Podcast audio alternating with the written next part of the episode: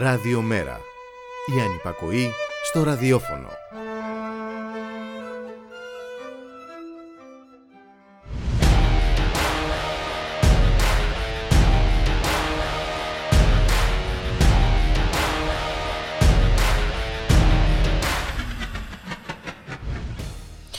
Βάλτε πλάτη να σώσουμε τη χώρα, την επιχείρηση, την εταιρεία, το κόμμα, την Ευρωπαϊκή Ένωση, την οικονομία. Για το μελλοντικό καλό σας, δεχτείτε μειώσεις μισθών, κατάργηση δώρων, αύξηση του ωραρίου εργασίας, θελούσιες εξόδους. Σαν τις θρησκείες που υπόσχονται τον επουράνιο παράδεισο για να αντέξει αγόγγιστα την επίγεια κόλαση. Τυχόν όχι, ερμηνεύεται ως παροχημένη αντίδραση. Και με μια σύντομη ματιά στο παρελθόν και στο παρόν, αλλά και στους σχεδιασμούς του μέλλοντος, ε, μπορείς να έχεις ανάγλυφη την εικόνα των σονθέντων. Είναι μονίμως οι έχοντες και κατέχοντες, οι διαπλεκόμενοι, οι παρατρεχάμενοι, τα παράσιτα. Και είναι τώρα πιο αναγκαίο από ποτέ να γυρίσουμε την πλάτη σε όλους αυτούς τους αυτόκλητους σωτήρες.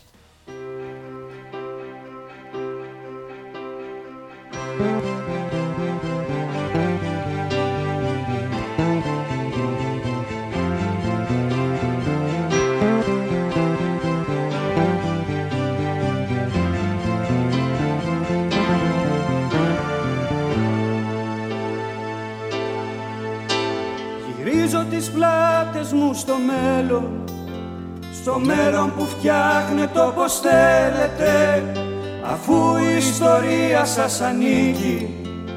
Σαρώστε το λοιπόν αν επιμένετε. Στα αυτιά μου δεν χωράνε υποσχέσεις. Το έργο το έχω δει μη με τρελαίνετε. Το πλοίο των ονείρων μου με πάει σε κόσμους που εσείς δεν τους αντέχετε. Μένω μονάχος στο παρόν μου να σώσω οτιδήποτε αν σώζεται. Κι ας έχω τις συνέπειες του νόμου. Συνένοχος στο φόνο δεν θα με έχετε. Μένω μονάχος στο παρόν μου να σώσω οτιδήποτε αν σώζεται κι ας έχω τις συνέπειες του νόμου. Συνένοχος στο φόνο δεν θα με έχετε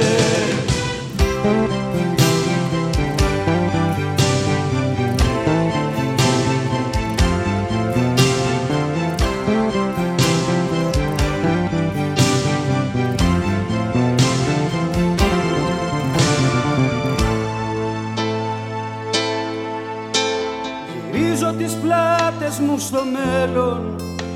Το κόλπο είναι στημένο και στα μέτρα σας. Ξεγράψτε με απ' τα καταστοιχά σας. Στον κόκο σας δεν μπαίνω και στα έργα σας. Γυρίζω τις πλάτες μου στο μέλλον. Στο μέλλον που φτιάχνετε όπως θέλετε. Αφού η ιστορία σας ανήκει Σαρώστε το λοιπόν αν επιμένετε. Μένω μονάχος στο παρόν μου Να σώσω οτιδήποτε αν σώζεται. Κι ας έχω τις συνέπειες του νόμου. Συνένοχος στο φόνο δεν θα με έχετε. Μένω μονάχος στο παρόν μου να σώσω οτιδήποτε αν σώζεται κι ας έχω τις συνέπειες του νόμου. Συνένοχος στο φόνο δεν θα με έχετε Μένω μονάχος στο παρόν μου. Να σώσω οτιδήποτε αν σώζεται. Κι ας έχω τις συνέπειες του νόμου. Συνένοχος στο φόνο δεν θα με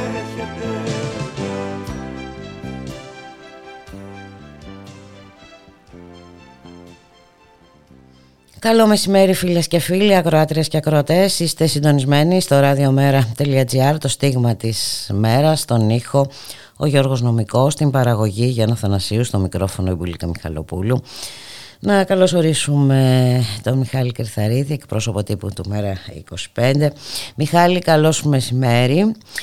Καλό μεσημέρι, Μπουλίκα. Καλό μεσημέρι και στους ακροάτρε και του ακροατές μας. Ε, θέλω να θα ήθελα να ξεκινήσουμε από τα νεότερα, ε, από τις νεότερες γελιότητες της, ε, αυτής εδώ της κυβέρνησης. Είναι τρομερό. Τα, τα, πολύ πρόσφατα, λες, τα, τα πολύ πρόσφατα, ναι, τώρα, ναι, τώρα. Ναι. Δηλαδή, ε, ναι. μιλάμε για είναι μια. Που έδινε και μέρισμα ο κ. Μητσοτάκης τους συνταξιούχους, Μπουλίκα. όχι, είναι, είναι, είναι τρομερό. νομίζω ότι το πιο σημαντικό είναι ότι γελιοποιεί τη διαδικασία ε, του εμβολιασμού ε, πραγματικά. Έτσι, έτσι ακριβώς. Το είχε ξανακάνει βέβαια, αν θυμόμαστε καλά και με το 150 ναι. στους νέους το, το καλοκαίρι. Τώρα το κάνει με αντίστροφη ε, πορεία και λογική. Ε, αλλά εντάξει, πραγματικά. Και να εξηγήσουμε τι λέμε, γιατί δεν το έχουμε πει ναι, ναι ακόμα, ναι, ότι θα τιμωρεί τους ανεμβολία τους άνω των 60 με ε, πρόστιμα 100 ευρώ. 100 ευρώ το μήνα. 100 ευρώ το μήνα, ναι. Ναι, ναι, κιόλας έτσι. Μέχρι, για όσους δεν εμβολιαστούν, μέχρι 16 πρώτου. Αυτό είναι το, ε, το, το, το, το, νέο μέτρο που, εν πάση περιπτώσει, εξήγηλε αυτή τη στιγμή από το Υπουργικό του Συμβούλιο. Όπου, εντάξει, όταν λέμε πουλικα ότι η κυβέρνηση πορεύεται με γνώμονα μόνο τις ε, τιμωρητικές εντός πολλών εισαγωγικών λογικές, η κυβέρνηση αντιτείνει πως δεν ισχύει αυτό και πως ε, έτσι, προσπαθεί προληπτικά και με, με διάφορους τρόπους να πει στον κόσμο. Βλέπουμε πολύ καλά ε, τι συμβαίνει ε, και πραγματικά έχουμε ένα ακόμα τέτοιο μέτρο σε όλο αυτόν τον παραλογισμό τον οποίο έχουμε δει και ένα μέτρο το οποίο όπως ε, ε, είπες και εσύ ουσιαστικά δεν, ε, όχι απλώς δεν εξυπηρετεί τίποτα αλλά αντιθέτως ε, αντιστρέφει την όποια εν πάση περιπτώσει η λογική υπήρχε και πλέον φτάνουμε ακριβώς στο σημείο να, να, να πληρώνουν έτσι, οι ανεμβολίαστοι από την, από την τσέπη τους ένα, ένα πρόστιμο αυτό το οποίο λέγαμε μα, ε, ξέρεις, κάποια στιγμή στην αρχή όταν συζητάγαμε για την υποχρεωτικότητα των, των εμβολιασμών την περιβόητη ε, ήταν κάτι που δεν, δεν μπορούσες να φανταστείς λέγεις καλά τι θα, τι θα γίνει θα βάλεις τους, ε, θα βάλεις να πληρώνουν πρόστιμο για, για να ε, αν δεν εμβολιάζονται και τελικά να που ε, ήρθε και σε αυτό το, το, το, σημείο ο κ. Μητσοτάκης και, και η κυβέρνησή του τη στιγμή που ε, πριν από πολύ λίγο διάστημα θυμίζω ότι εξήγηλε τα 250 ευρώ τα περιβόητα για τους ε, χαμηλούς συνταξιούχους. Προφανώς ε, αυτή τη, στον αντίποδο έρχεται τώρα να, να τους τα πάρει πολλαπλάσια και όλα σε αν δεν συμμορφωθούν προς τα υποδείξεις έως 16 ε, πρώτου. Ε, και εντάξει, πραγματικά μένει να, να δούμε τι, τι, θα γίνει με αυτό, διότι φαίνεται πως διευρύνεται τελικά ο κύκλος της υποχρεωτικότητας που η κυβέρνηση η ίδια έλεγε πως θα μείνει μόνο έτσι, στο ζήτημα των, των υγειονομικών και των ανθρώπων που, που δουλεύουν στα, στα γυροκομεία. Είναι, είναι πραγματικά τρομερό και ε, βέβαια η εξ αρχής όλη η διαχείριση ε, της ναι, ναι. πανδημίας ήταν πολιτική, ε, πολιτικά στοχευμένη ε, και βέβαια αυτό με τα 100 ευρώ ε, δείχνει ότι ε, δεν ξέρω, θέλουν να μαζέψουν τίποτα Μπορεί ε, στα να, ταμεία να, μαζέψουν κάτι παραπάνω. Και, και τίποτα σε αυτά σπασμένα, αν χρειαστεί να, να κλείσει την, την οικονομία. Δεν ξέρω πραγματικά. Δηλαδή, ε, εντάξει, είναι, είναι, είναι μια γελιότητα ούτως ή άλλως. Δηλαδή, και, και, και, μόνο που το, που το συζητάμε. Αλλά το θέμα είναι ότι η κυβέρνηση για άλλη μια φορά έτσι ουσιαστικά ομολογεί και την αποτυχία της. Διότι έχει αποτύχει και στην διαχείριση τη πανδημία. Ε, όχι απλώς έχει αποτύχει, έχει επιλέξει να μην ενισχύσει το ΕΣΥ και έχει αποτύχει βεβαίως και στο εμβολιαστικό πρόγραμμα. Διότι εδώ η κυβέρνηση ξέρεις διαρκώς επηρεάζει τις ευθύνες ε, για τους εμβολιασμούς τους στους ίδιους πολίτες. Δεν έχει αποτύχει, θα έλεγα εγώ. Ε, θα έλεγα... Και η πολιτεία. ναι. Ε... Έχει υπονομεύσει, εγώ θα έλεγα κιόλας. Όχι απλώς έχει αποτυχεί. Υπονομεύει καθημερινά τον εμβολιασμό. Μα ακριβώς. Δεν είναι, δεν είναι θέμα αποτυχίας. Ε. ε. δηλαδή, ναι, ναι. πραγματικά δεν μπορώ να φανταστώ ότι είναι τόσο άνοε, ας πούμε, που δεν μπορούν να σκεφτούν πέντε με, ε, λογικά μέτρα και πέντε λογικές κινήσεις. Ε, εντάξει, είναι, είπαμε, ε, έχει επιλέξει ένα εχθρό. Ο εχθρός, λοιπόν, εμπροκειμένου λέγεται ανεμβολίαστος. Αυτό είναι με ναι. αυτόν πορεύεται. Εν ολίγης μας λέει τόσο καιρό, εντάξει, όποιος δεν έχει λεφτά να πάει στο ΕΣΥ, να πάει σε δημόσιο ναι, ναι. νοσοκομείο, ας πεθάνει. Ναι, να πάει σε ιδιωτικό, ας πεθάνει. Όποιος δεν αυτό, ε, ας φύγει στο εξωτερικό. Δηλαδή, ε, για όλα έχει μια απάντηση που δεν μας περιλαμβάνει ωστόσο. Ε, περιλαμβάνει μια συγκεκριμένη ε, κατηγορία. Ε, βέβαια. Ναι, ναι. Μια συγκεκριμένη η, μειοψηφία. Όλοι οι υπόλοιποι ναι, ναι. Ε, ας κόψουν ε, το λαιμό τους. Το, το λαιμό τους. Ναι, ναι. Απλά. Ή περιλαμβάνει μόνο την, ε, την περιβόητη ευθύνη μας. Τη στιγμή που βεβαίως η κυβέρνηση έχει αποκεντρωθεί κάθε ευθύνης, δεν, δεν ευθύνεται για τίποτα. Ε, τα έχει κάνει όλα περίφημα. Οπότε οι πολίτες φταίνουν για όλα. Οι οποίοι πρέπει να τιμωρούνται, πρέπει να πληρώνουν πρόστιμα, πρέπει να, να εξαναγκάζονται, πρέπει το ένα, πρέπει το άλλο. Έτσι. Και ε, ε, εδώ, ας πούμε, που στο ζήτημα το συγκεκριμένο, έτσι έχουμε πει πολλές φορές, ε, όντας ε, υπέρμαχοι φυσικά του, του εμβολιασμού, ότι υπάρχουν άλλες λύσεις λύσει θα μπορούσε να προτείνει, όπως ο προεμβολιαστικός έλεγχος των ανθρώπων που έχουν τις όποιες φοβίες και τις εύλογες, εν πάση περιπτώσει, ε, ανησυχίες με όλα αυτά τα οποία έχουν δει. Να πάνε οι άνθρωποι στον, στο, στο γιατρό τους, ένα δημόσιο έτσι, νοσοκομείο, να μπορέσουν να κάνουν εξετάσεις εξατομικευμένα και όχι απλώς να τους καταγράφεται ένα ιστορικό τους, ώστε να μην ε, να τους δοθεί αν θες ένα παραπάνω ε, κίνητρο για να τους εξελιχθούν αυτοί οι φόβοι. Η κυβέρνηση όμως επειδή δεν θέλει τίποτε όσον αφορά το, το, το δημόσιο σύστημα υγείας ούτε τεστ τέλει ούτε προεμβολιαστικό έλεγχο. Και όχι μόνο αυτή η κυβέρνηση, αυτή η κυβέρνηση κάπως ε, παραπάνω αλλά το μοντελάκι είναι ναι, ναι. ίδιο.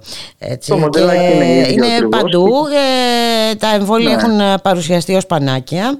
Αυτό είναι, δεν υπάρχει, χωρίς να, να υπάρχει τίποτα άλλο όμως ε, σε συνάρτηση με τα εμβόλια, εμβόλια και τέρμα. Ακριβώς, ακριβώς. Δεν είναι αυτή η ε, λογική, ε, Μιχάλη Κρυθαρίδη. Σε καμία περίπτωση νομίζω. Και αυτό και αποδεικνύεται δηλαδή δυστυχώς και από τα ίδια τα, τα αποτελέσματα έτσι, και, και αποτελέσματα ακόμα και σε χώρες που έχει προχωρήσει και αρκετά το εμβολιαστικό πρόγραμμα ε, και ούτω καθεξής. Αλλά εδώ ακριβώς όπως λέει και εσύ είναι μια στρατηγική επιλογή, μια επιλογή που έχει και συνέχεια και συνέπεια και από προηγούμενες κυβερνήσεις και έχει και μια ευρύτερη συνέπεια και σε όσον αφορά την Ευρωπαϊκή Ένωση και όχι μόνο, ευρύτερα τις χώρες που επιλέγουν έτσι ε, να, να απαξιώσουν την, την δημόσια υγεία και περίθαλψη και να επενδύσουν βεβαίως στα διάφορα ιδιωτικά κέντρα και παράκεντρα. Αυτή είναι ουσιαστικά η, η λογική, την οποία όχι μόνο ασπάζεται, αλλά θα έλεγα ότι είναι και μεγάλο θειασότη ο κ. Μητσοτάκης, κάτι το οποίο αποδεικνύει και καθημερινά βέβαια. Παράλληλα, βεβαίως, όπως ε, συχνά πυκνά λέμε, είναι και μεγάλο θειασότη του αυταρχισμού. Κάτι το οποίο ε, ε, επίσης βλέπουμε. βλέπουμε. Και προσπαθεί με κάθε τρόπο και αυτό να το, να το φέρνει κατά καιρούς στην επιφάνεια πουλικά. Ένα, ένα τέτοιο ακόμα γελίο μέτρο είναι και αυτό. Εντελώς γελίο μέτρο, εντελώς γελίο μέτρο και μάλιστα μιας και λέμε για τα εμβόλια ε, βγαίνει και ο επικεφαλής της Μοντέρνα και λέει εκτιμά ότι τα, τα εμβόλια τα υπάρχονται κατά, ναι, κατά ναι, ναι. του κορονοϊού που υπάρχουν είναι, θα είναι λιγότερο αποτελεσματικά απέναντι στην ε, παραλλαγή όμικρον. Μπουλίκα, είναι αυτό που, που λέγαμε. Λοιπόν, είναι ένας φαύλος κύκλος, λοιπόν. Αντιφατικές πληροφορίες, αντιφατικά ναι. μηνύματα ε, και, και, καμία συζήτηση ε, για άλλες λύσεις. Ε, για άλλες παράλληλες με τα εμβόλια ή και μόνες τους; Το ζήτημα είναι από ότι για να σταματήσει ο κύκλος των μεταλλάξεων θα πρέπει να εμβολιαστεί ο πληθυσμός όλης της γης, όχι μόνο της χώρας μας. Αυτό είναι ένα, ε, ένα κρατούμενο. Το άλλο κρατούμενο είναι ακριβώς επειδή ε, ούτε θέλουν κάποιοι, ούτε και προσπαθούν εν πάση περιπτώσει, να, να, να κινήσουν προς αυτές τις διαδικασίες, θα, θα έπρεπε να υπάρχει ε, και αυτό το οποίο λέμε με το δίκτυο για το τεστ και το, το ΕΣΥ, το ενισχυμένο που ούτως ή άλλως χρειάζεται ανεξαρτήτως της πανδημίας.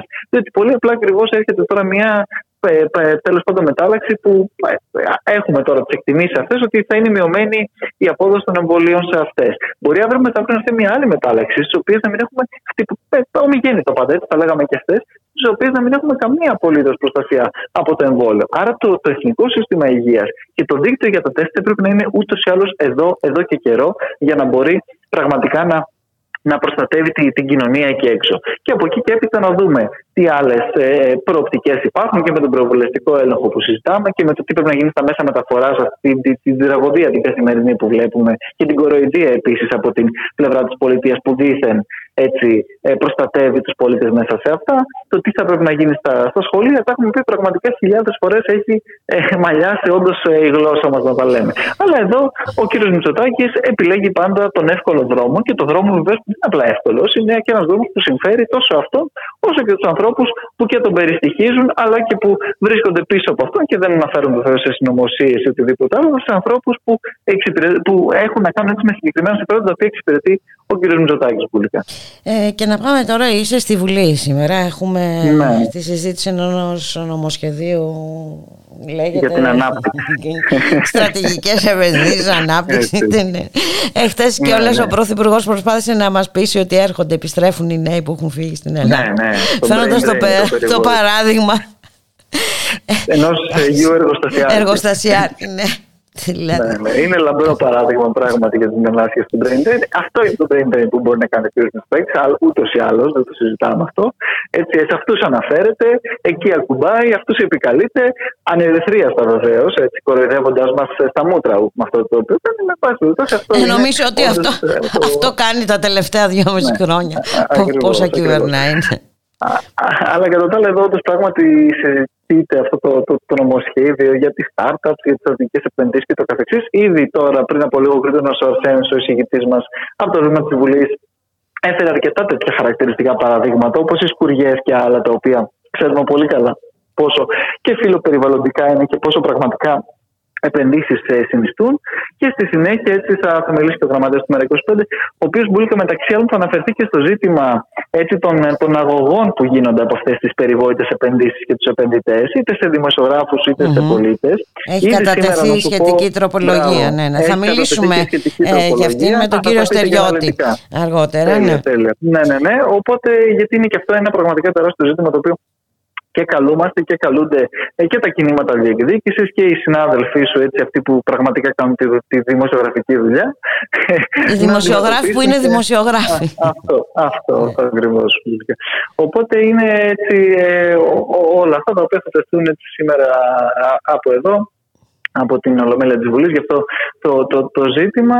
Ε, και αν θες να, να, να πούμε και για, για κάτι άλλο πάρα πολύ αισιόδοξο και ελπιδοφόρο που είχαμε χθες, για μια ιστορική Μιλάς για, την, ε, για τα αποτελέσματα στις εκλογές του Δικηγορικού Συλλόγου της Αθήνας. Ναι, mm-hmm. Είναι η πρώτη φορά που μπορώ να σου πω ότι είμαι περήφανος για τους συναδέλφους μου και ιδιαίτερα για τις νέες και τους νέους συναδέλφους και συναδέλφισες οι οποίοι ε, πραγματικά με την, ε, με την ψήφο τους χθες ε, στο ψηφοδέλτιο της εναλλακτικής και στο, τη στήριξη του έτσι στο Θανάστον Καμπαγιάννη εδώ στην Αθήνα αλλά και στη Θεσσαλονίκη στην εναλλακτική και εκεί ε, πρωτοβουλία ε, πραγματικά έστειλαν ένα πολύ ηχηρό μήνυμα. Ήταν ε, θριαμβευτικά τα αποτελέσματα, ιδίως ε, στις κάλπες των νεότερων συναδέλφων και συναδελφισών που ε, πραγματικά υπήρξε έτσι, θα μου επιτρέψεις να σου πω παντοκρατορία του, του του, του, του Καμπαγιάννη και αυτό ουσιαστικά εκφράζει ακριβώς μια γενιά mm-hmm. ε, ανθρώπων που δεν είναι το brain drain που μας λέει ο κ. Μητσοτάκης με τους γιους των εργοστασιαρχών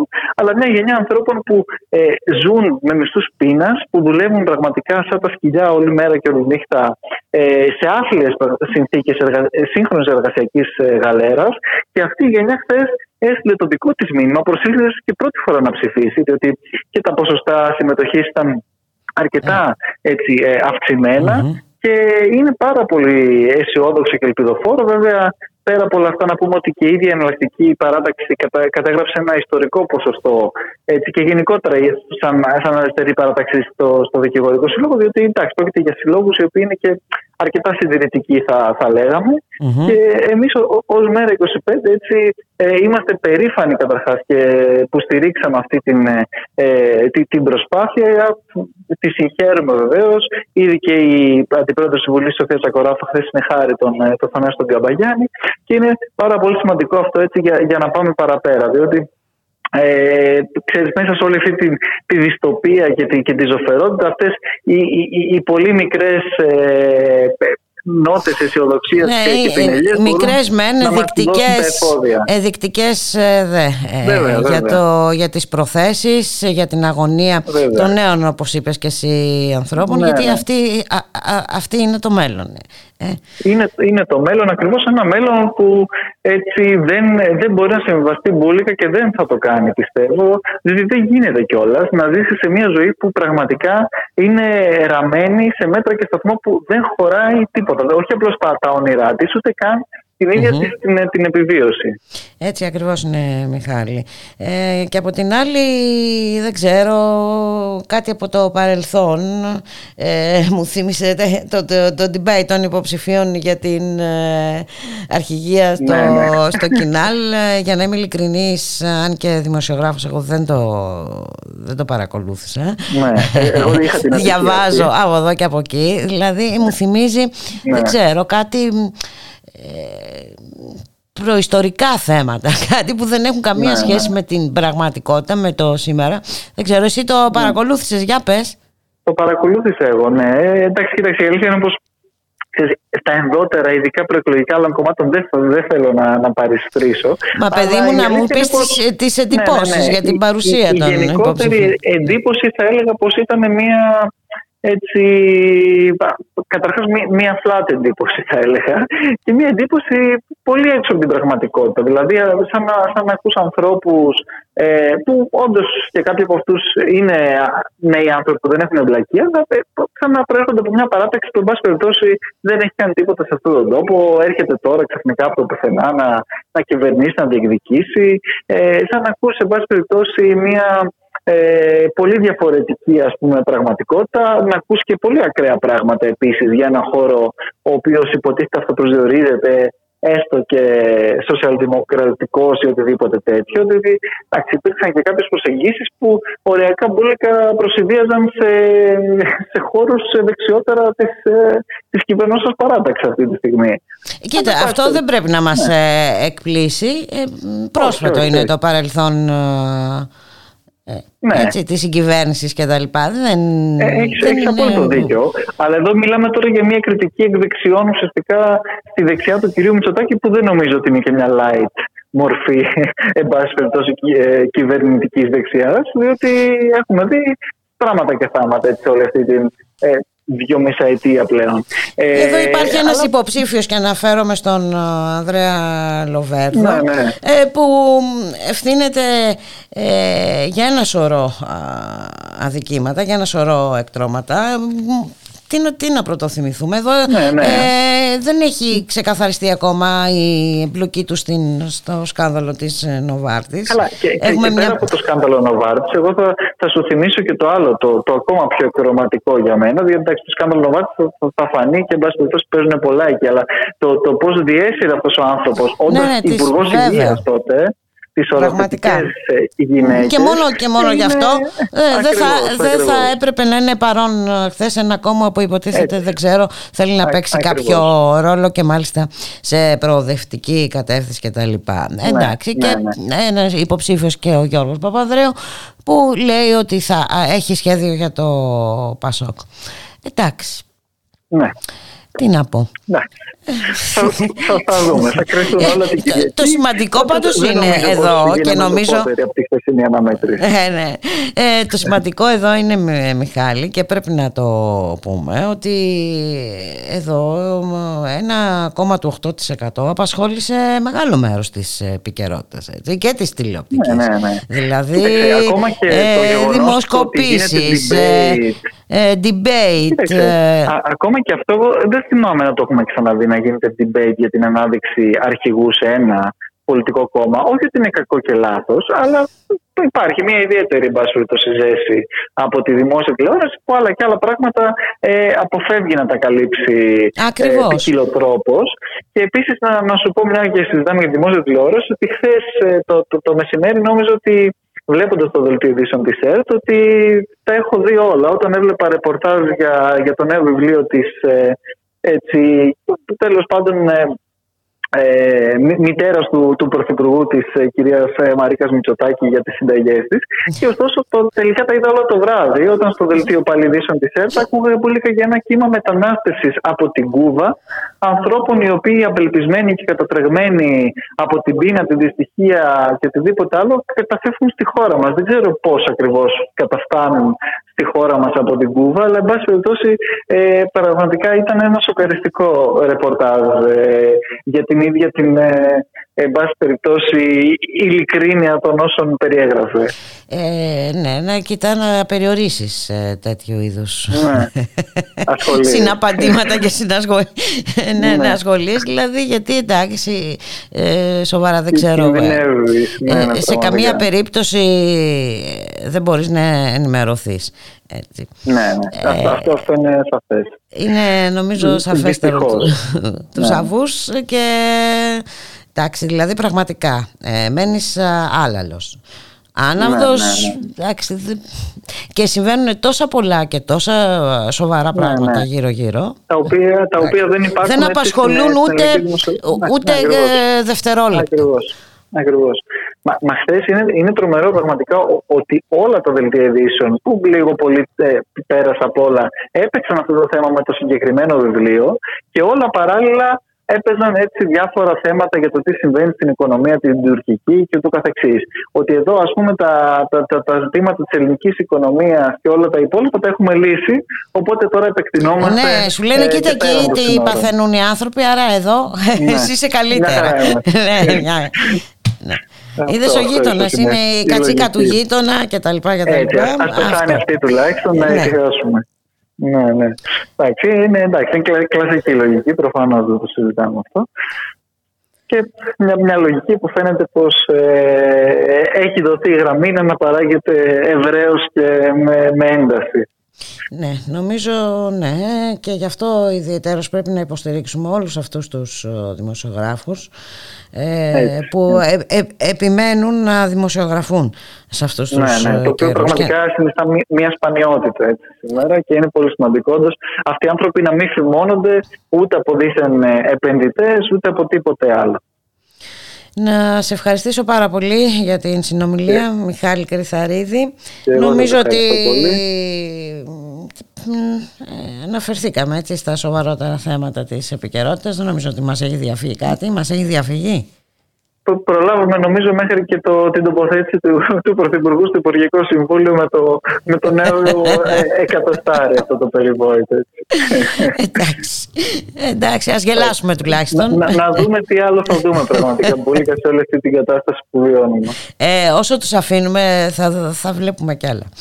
Έχεις, έχεις δίκιο. Και, και γι' αυτό ξαναλέω πόσο σημαντική είναι η χρησινή έτσι, ε, το, το, το ιστορικό αποτέλεσμα στο δικηγορικό σύλλογο και επίσης ε, μισό δευτερόλεπτο που ξέχασα πριν να το αναφέρω να, να αναλογιστούν και οι διάφοροι που εν πάση περιπτώσει επέλεξαν να μην στηρίξουν και οι διάφορες δίθεν προοδευτικές ηγεσίες που επέλεξαν να μην στηρίξουν τη συγκεκριμένη προσπάθεια, διότι καλό είναι και αυτά να, να, να καταγράφονται. Βέβαια, πρέπει να καταγράφονται και πρέπει. Και φυσικά, γιατί αν υπήρχε, υπήρχε αυτή η στήριξη, ε, ενδεχομένως να. Η ιστορική, Ακριβώς. Ε, ε, αυτή η ιστορική νίκη να ήταν ακόμα, πιο μεγάλη. Ε, έτσι ακριβώς. Να σε ευχαριστήσω πολύ Μιχάλη Κρυθαρίδη. Καλή συνέχεια. Για χαρά. Για, Επίσης, για χαρά.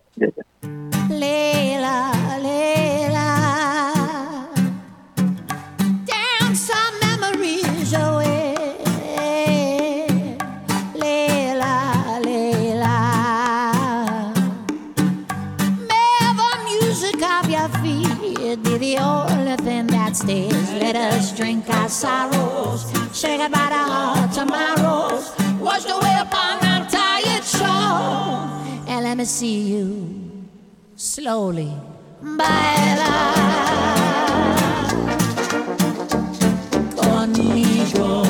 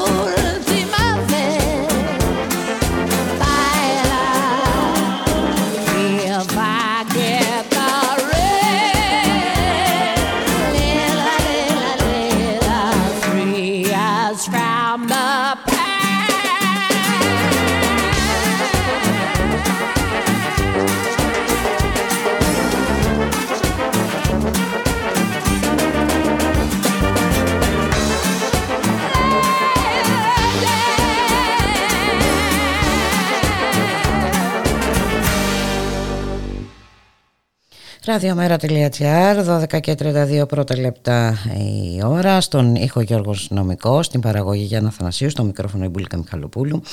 Το ίδιο συγγραφικό site α, της Θεσσαλονίκης Αλτερθές και η συνάδελφος, η δημοσιογράφος Σταυρούλα ε, Πουλημένη είναι το πρόσφατο ε, θύμα θα λέγαμε της ε, γνωστής εδώ και τώρα ε, τακτικής των μηνύσεων και των αγωγών που υποβάλλονται από κάποιο ισχυρό πρόσωπο, εταιρεία, οργανισμό ενάντια σε μη κυβερνητικά πρόσωπα, οργανισμούς, κινήματα και πολίτες που εκφράζουν ε, κριτική. Ε, ανάλογη περίπτωση είχαμε στο πρόσφατο παρελθόν και σε ό,τι αφορά το παρατηρητήριο Σύρου. Σήμερα το ΜΕΡΑ25 κατέθεσε τροπολογία για την εισαγωγή αντισλάπ νομοθεσίας ε, στην Ελλάδα. Να καλωσορίσουμε τον κύριο Αντώνη Στεριώτη, μέλος του πολιτικού σχεδιασμού του ΜΕΡΑ25. Καλό σας μεσημέρι κύριε Στεριώτη. Καλησπέρα σας κυρία Μιχαλοπούλου. Καλησπέρα στους ακρατές. Ε, είναι αυτή η τακτική εφαρμόζεται στο εξωτερικό εδώ και χρόνια ε, έτσι, και φυσικά αποσκοπεί στο να κλείσουν στόματα. Ακριβώς. Ακριβώς. Για να είμαστε ακριβείς, ε, εδώ και κάποιες δεκαετίες το ξεκίνησε ε, η, η ΣΛΑΠ, mm-hmm. αυτές οι λεγόμενες στρατηγικές μηνύσεις για την αποθάρρυνση της συμμετοχής του κοινού στις Ηνωμένες Πολιτείες. Συγκεκριμένα, εάν δεν κάνω λάθος, οι πρώτες που ξεκίνησαν αυτό το χώρο των αγωγών ε, ζητώντας υπέρογγες ε, αποζημιώσεις ύψους εκατομμύριων, για να μην πω δεκάδων εκατομμυρίων δολαρίων, ήταν οι καπνοβιομηχανίες, οι αμερικανικές, ενάντια σε εκείνα τα δημοσιεύματα ε, πριν ξέρετε ξεκινήσουν οι αντικαπνιστικές εκστρατείες, πριν ενοχοποιηθεί το τσιγάρο και τα λοιπά για προξένηση καρκίνου και, τα, και όλα αυτά πλέον είναι παγκίνως γνωστά σε όλο τον κόσμο, όταν άρχισαν τα πρώτα δημοσιεύματα από ερευνητές ότι για τις πλευρέ συνέπειες του καπνού, οι Φίλιπ Μόρι και άλλες πολλές μεγάλες ε, καπνοβιομηχανίες των ΗΠΑ έκαναν συστηματικά αγωγές ε, κατηγορώντας για δυσφήμιση των προϊόντων τους, ε, τους συγκεκριμένους, δημο, συγκεκριμένους δημοσιογράφους, συγκεκριμένα μέσα και προκειμένου να τους εκφοβήσουν και να σταματήσουν ε, τις σχετικές δημοσιεύσεις. Στη σκητάλη από εκεί και πέρα πήραν πάρα πολλές μεγάλες επιχειρήσεις, παραδείγματος χάρη αυτοκινητοβιομηχανίες, ε, κάνοντας επίσης αντίστοιχες αγωγές σε ερευνητές που έβρισκαν ότι υπήρχαν ε, τυχόν ε, λάθη στο σχεδιασμό κάποιων μοντέλων αυτοκινήτων με αποτέλεσμα να προξενούνται δυστυχήματα κτλ. Από εκεί βέβαια εξαπλώθηκε από τις ΗΠΑ η σχετική, ας το πούμε εντός εισαγωγικών, πολλών εισαγωγικών, η σχετική ε, σε όλη την Ιφίλιο. Και, και στην Ευρώπη και στη χώρα μας όπως είπατε έχουμε πρόσφατα κρούσματα αυτών των λεγόμενων στρατηγικών ε, αγωγών ε, και στη Σύρο από την Όνεξ Νεόριο Σύρου και στη Θεσσαλονίκη από στελέχη της Ελληνικός Χρυσός. Ενάντια στην συγκεκριμένη δημοσιογράφο που αναφέρατε την κυρία Πουλημένη. Σταυρούλα Πουλημένη. Και ναι, ναι. βέβαια ε, εδώ μιλάμε ε, για ένα δημοσίευμα ε, σε ό,τι αφορά την συνάδελφο πλήρως στοιχειοθετημένο αναφέρεται σε πραγματικά γεγονότα αναφέρεται σε καταδίκες υπάρκτα και τελεσίδικες καταδίκες τελεχών της ελληνικός χρυσός Δηλαδή ε, δεν είναι ένα ε, δημοσίευμα, δεν αφορά ε, πληροφορίες απλώς που, πρέπει, που επικαλείται κάποιος. Εδώ μιλάμε για πραγματικά ναι. γεγονότα. Και αυτό καθιστά αυτή την τακτική ακόμα πιο επικίνδυνη κύριε Στεριώτη. Μα ακριβώς. Ε, ναι, ε, δηλαδή, ε, σου λέει εν ψυχρό ότι σταμάτα να γράφεις, σταμάτα να μιλάς για ό,τι μας εκθέτει, για ό,τι. Ναι. Αυτό, σε αυτό αποσκοπούν. Αυτό αποσκοπούν. Στο να τρομοκρατήσουν, στο να σκεφτούν ο επόμενος που θα ήθελε να γράψει κάτι σχετικό, έτσι, να σκεφτεί ότι πω, πω προκειμένου να τραβήξω αυτά προκειμένου να με στα δικαστήρια, προκειμένου ξέρω εγώ, ο άλλος ξέρω εγώ, διεκδικεί τεράστια ποσά από μένα Και αν το δικαστήριο ένα υποπολαπλάσιο αυτού του ποσού να, να, να δεχτεί και πάλι εγώ θα καταστραφεί οικονομικά. Mm-hmm. Αποσκοπούν αυτές οι στρατηγικές αγωγές, αποσκοπούν ακριβώς αυτό, την κατατρομοκράτηση της κοινωνίας των πολιτών. Είτε αυτοί είναι δημοσιογράφοι, ερευνητές, έτσι που κάνουν ένα συγκεκριμένο ρεπορτάζ. Είτε είναι πολίτες ακτιβιστές. Είτε είναι ανθρωπίνων δικαιωμάτων κτλ. Ο σκοπός είναι αυτοί να αποθαρρυνθούν και να το σκεφτούν διπλά και τριπλά προκειμένου να προβούν σε, ε, σε αυτό που θα έπρεπε να κάνουν. Έτσι. Ναι, να ακριβώς. του κοινού και να μην υποβληθούν σχετικά με δημοσιεύματα τα αναφορικά με ζητήματα που στο κάτω-κάτω της γραφής είναι δημοσίου συμφέροντος είναι και ενδιαφέροντος. Η συγκεκριμένη λοιπόν τροπολογία που καταθέσαμε σήμερα ακριβώς προσπαθεί να εισάγει για πρώτη φορά στην ελληνική ενόμη τάξη έτσι, τον όρο αυτό των στρατηγικών δομικών αγωγών ενάντια στη συμμετοχή του κοινού. Πρέπει εδώ να πούμε ότι και αυτό, ε, ακόμα και η Ευρωπαϊκή Επιτροπή έτσι, έχει καταθέσει μια πρόταση οδηγίας υπό τον τίτλο Δράση της Ευρωπαϊκής Επιτροπής κατά της καταθεστική προσφυγής στη δικαιοσύνη. Ε, και γιατί το πράγμα έχει ξεχυλώσει όχι μόνο στην Ελλάδα αλλά σε όλη την Ευρώπη από αυτή την άποψη. Και εμείς προσπαθούμε μέσω αυτής της κατάστασης της συγκεκριμένης τροπολογίας να εισάγουμε στην ελληνική ενόμη τάξη σε διάκριση από την κοινή αγωγή αποζημίωσης την έννοια της στρατηγικής νομικής αγωγής. Εάν δηλαδή ο εναγόμενος προβάλλει με τις προτάσεις του ότι η αγωγή στην οποία εμφανίζεται κατηγορούμενος αφορά αγωγές αποζημίωσης που ασκούνται από φυσικά ή νομικά πρόσωπα που έχουν θέση ισχύως προκειμένου να εκφοβιστούν σε ό,τι αφορά την άσκηση του επαγγέλματός τους, αν είναι δημοσιογράφοι, των δραστηριοτήτων τους, εάν δραστηριοποιούνται σε θέματα δημοσίου συμφέροντος, ανθρωπίνων δικαιωμάτων, ατομικών και κοινωνικών δικαιωμάτων και στον εκβιασμό και τη συμφήμωσή τους. Αυτές οι αγωγές συνιστούν στρατηγικές και ο ενάγων φέρει το βάρος της απόδειξης ότι δεν, είναι, δεν πρόκειται για στρατηγικές αγωγές. Εάν δεν το αρμόδιο δικαστήριο διαπιστώσει ότι συντρέχουν αυτές οι προποθέσει στρατηγικής αγωγής, έτσι απορρίπτονται οι αγωγές αυτές ασυζητητή και ο ενάγων καταδικάζεται στο σύνολο της δικαστικής δαπάνης. Και μάλιστα ο εναγόμενος δικαιούται και σε αποζημίωση προ αποκατάσταση της ζημιάς που υπέστη κατά την άσκηση της στρατηγικής αγωγής εναντίον τους για την ηθική του βλάβη.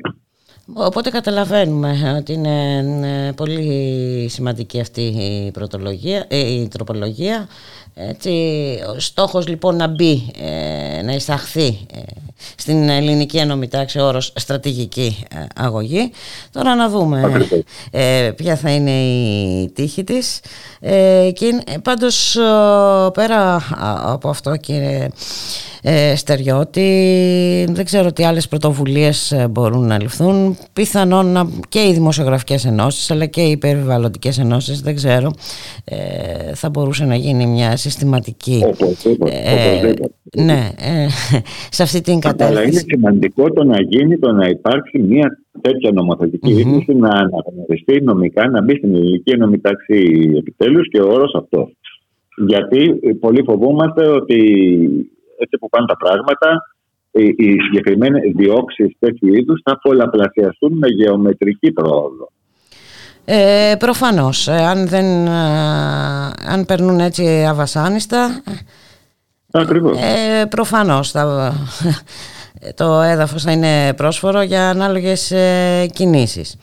Και βέβαια το μήνυμα θα είναι πάρα πολύ αρνητικό ε, ενώ σε περίπτωση που δεν υπάρξει κάποιο αποτέλεσμα σε σχέση με αυτή την τακτική θα είναι πολύ αρνητικό και για ε, όλους όσοι προτίθενται να προχωρούν σε καταγγελίες, να φέρνουν στο φως ε, ανάλογα περιστατικά κτλ. Ήδη η δημοσιογραφία και για να αναφερθώ και στα του οίκου μας εδώ έχει πληγεί πάρα πολύ τα τελευταία χρόνια νομίζω ότι διανύει το χειρότερο σημείο της αυτή την περίοδο και είναι σημαντικό να βρεθούν τρόποι υπεράσπισης των δημοσιογράφων που τιμούν το επάγγελμά τους Συμφωνώ. Συμφωνώ. Και όχι μόνο.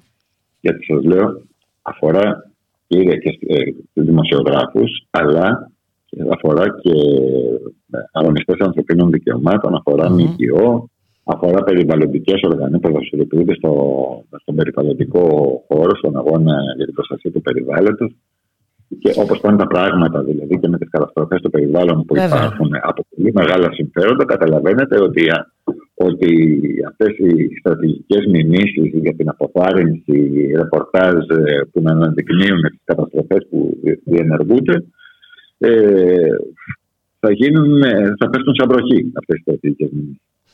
Ήδη υπάρχουν κάποιες διευκολύνσεις σε αυτούς που εντάξει δεν ενδιαφέρονται και πολύ για το περιβάλλον Ήδη στο νομοσχέδιο αυτό στο οποίο καταθέσαμε την τροπολογία που έχει τον τίτλο Στρατηγικές επενδύσεις, βελτίωση του επενδυτικού περιβάλλοντος μέσω της επιτάχυνσης των διαδικασιών για ιδιωτικές και στρατηγικές επενδύσεις. Επιτάχυνση. Έχει, ναι, μέσα αυτό το νομοσχέδιο έχει πλήστες περιβαλλοντοκτόνες ρυθμίσεις. Πλήστες δόσεις. Εδώ επιτρέπει, επιτρέπει την εγκατάσταση μια σειρά επιχειρήσεων μέσα σε περιοχές Natura και μάλιστα χωρίς πλήρες πώς το λένε, περιβαλλοντικές μελέτες, έτσι, αλλά με απλά πιπί δέλτα, με, με πράξεις περιβαλλοντικών ε, διατάξεων, με, και μάλιστα με αδειοδότηση από ιδιώτες αξιολογητές Όπω καταλαβαίνουμε.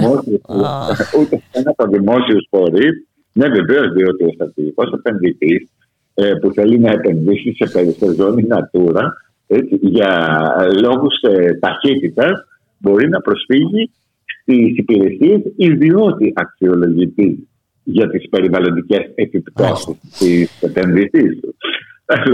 Ένας ιδιώτης ε, αξιολογητής θα, θα κρίνει την ε, κρισιμότητα διατήρησης του φυσικού περιβάλλοντος και της δημόσιας χρήσης του. Ε, ναι. Ακριβώς. Και όχι μόνο αυτό στην αιτιολογική έκθεση για τη συγκεκριμένη ρύθμιση, την οποία συζητάμε, κυρία Μιχαλοπούλου, αναφέρεται ότι η προσφυγή στον ιδιώτη εξασφαλίζει ε, τα εχέγγυα της, της επιστημονιστήνης ε, θα ρίξει και ε, τυχόν ε, εάν περνούσε από δημόσιους φορείς, αυτός δηλαδή που προβλέπει η ελληνική νομική τάξη ως δημόσιους φορείς για να κρίνουν και να αποφανθούν για την, για την προστασία του περιβάλλοντος, αυτοί δεν έχουν εχέγγυα, έχουν οι ιδιώτες αξιολογητές τα εχέγγυα. Είναι, είναι τρομερό. Είναι τρομερό και μετά θα έρθουν αύριο μεθαύριο να σου μιλήσουν και για τις επιπτώσεις της ε, κλιματικής αλλαγής. Ακριβώς. Ακριβώς. Ακριβώς. Δεν είναι τυχαίο ότι οι στρατηγικές επενδύσεις στην εισαγωγή αυτού του νομοσχεδίου του Υπουργείου Ανάπτυξης, του κ. Γεωργιάδη, ε, στρατηγικές επενδύσεις είναι αυτές οι οποίες ανάμεσα στα άλλα έτσι, προάγουν την ανάδειξη του φυσικού και πολιτιστικού πλούτου της χώρας. Με ποιο τρόπο, με, με καντίνες και μπαρ στην παραλία; Ε, λέω εγώ τώρα κάτι. Μάλιστα. Ε, κοιτάξτε, είναι απίθανος ο κινησμός αυτής της κυβέρνησης. Ναι, είναι, είναι τρομακτικός. Είναι ειλικρινά, δεν ξέρω, εγώ ε, δεν έχω ξαναδεί τέτοια, τέτοια κοινικότητα, τέτοια αδιαφορία για, για οτιδήποτε δεν ε, ακούγεται από το δικό του στόμα. Ε, είναι τρομακτικό πραγματικά. Και αν τα συνδυάσουμε όλα αυτά με την πανδημία, αυτά που μας λέτε τώρα, τι περιλαμβάνει αυτό το νομοσχέδιο και τα λοιπά, τι, τι δεν γίνεται στο χώρο της υγείας, τι δεν γίνεται στο χώρο της παιδείας, ε, δεν ξέρω τι άλλο έχει απομείνει κύριε Στεριώτη, πραγματικά. Δηλαδή το, το περιβάλλον είναι και η τελευταία μας διαφυγή. Εάν χαθεί και αυτό... Σωστά. Εντάξει. Ε, να σας ευχαριστήσω πάρα πολύ. Βλέπετε, διαβάζω και ένα δημοσίευμα εδώ που λέει ότι οι ανανεώσιμες πηγές ενέργειας βασίζονται στην ανθρώπινη εκμετάλλευση και έτσι σύμφωνα με έρευνα Βρετανικής Οργάνωσης ε, για τα ανθρώπινα δικαιώματα Καταλαβαίνουμε λοιπόν ε, τι γίνεται και πώς ε, περνάει και αυτή, πώς πρόκειται να περάσει και αυτή η λεγόμενη πράσινη ανάπτυξη. Η πράσινη ανάπτυξη είναι το παραπέτασμα για την ενίσχυση της ντόπιας ολιγαρχίας κατά κύριο λόγο. Αν δείτε ποιοι είναι οι πρωταγωνιστές της πράσινης ανάπτυξης την οποία υποτίθεται, όχι υποτίθεται, θα διασυκευτεί το 40% του ταμείου του περίφημου Ταμείο Ανάκαμψης. Το Ταμείο Ανάκαμψης και Ανθεκτικότητα, το 40% των πόρων, που είναι 30 τόσα δισεκατομμύρια ευρώ, σύνολο επιχορηγήσεων και δανείων, έτσι, αναφέρομαι, γύρω 32 δισεκατομμύρια ευρώ, το 40% θα πάει για πράσινη ανάπτυξη και όταν λέμε πράσινη ανάπτυξη εννοούμε Βαδινογιάννη, Μητυλινέο, Πέρνα, έτσι, τις μεγάλες επιχειρήσεις της χώρας, οι οποίες όσοι. Δηλαδή, Κατά σύμπτωση, κυρία Μιχαλοπούλου, είναι όλη η καταστροφή στο περιβάλλον. Μάλιστα. Εντάξει. Μηχανίε, διελιστήρια κτλ. Αυτά. Αυτά τα πάρα πολύ απεσιόδοξα δεν πειράζει, γι' αυτό υπάρχουμε εμείς εδώ οι υπόλοιποι που ενδιαφερόμαστε για αυτά να, για, να αντισταθούμε σε αυτό. Για να κάνουμε ό,τι μπορούμε, ναι, ε, βέβαια Για να αντισταθούμε στο μέλλον που υποδομούν για μας έτσι ακριβώς. Να σας ευχαριστήσω πάρα πολύ για τη συνομιλία κύριε Στεριώτη. Να είσαστε καλά. Να, να είστε καλά και εσείς. Γεια σας. Γεια σας.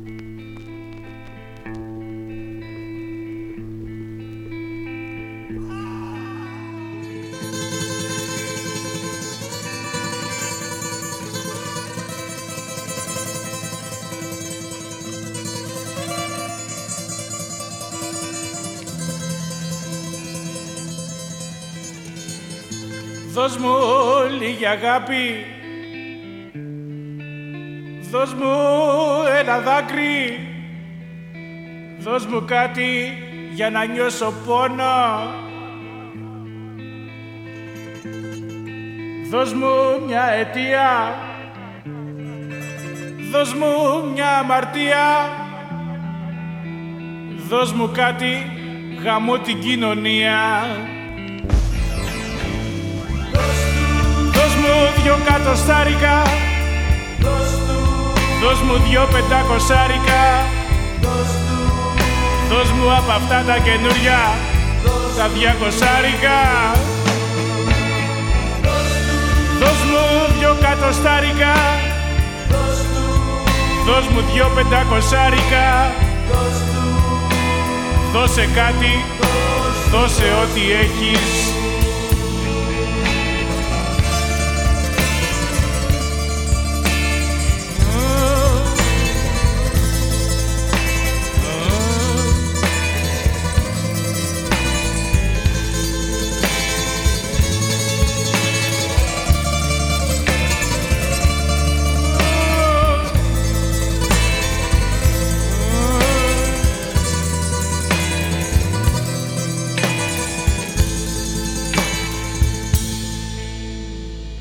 Είσαι του πόνου μου η αιτία.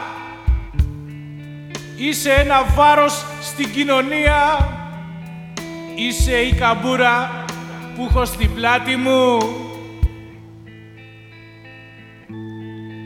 Είσαι του ξεπεσμού μου η αιτία. Είσαι του κόσμου η αηδία. Αλλά άμα θέλεις δώσ' μου δυο κατοστάρικα Δώσ' μου δυο κατοστάρικα. Δώσ' μου δυο πεντακοσάρικα. Δώσ' μου από αυτά τα καινούρια. Τα διακοσάρικα. Δώσ' μου δυο κατοστάρικα. Δώσ' μου δυο πεντακοσάρικα. Δώσε κάτι, δώσε ό,τι έχεις Μες στα σοκάκια γυρνώ Δεν έχω τίποτα πάνω μου Ούτε ρούχα, ούτε ομπρέλα, ούτε πατρίδα. Τρεις μέρες βρέχει τώρα και μου έχουν σπάσει τα νεύρα. Δεν έχω που να κάτσω από κάτω. Ούτε ένα παγκάκι δεν υπάρχει να κάτσω. Πού να κάτσω; Είναι όλα πιασμένα. Δεν έχω ούτε ένα αγκασμά να σκάψω το λάκκο μου. Γαμώ την κοινωνία μου, θα πάω να κάτσω πάνω σε ένα βουνό και θα σας βλέπω όλους από ψηλά.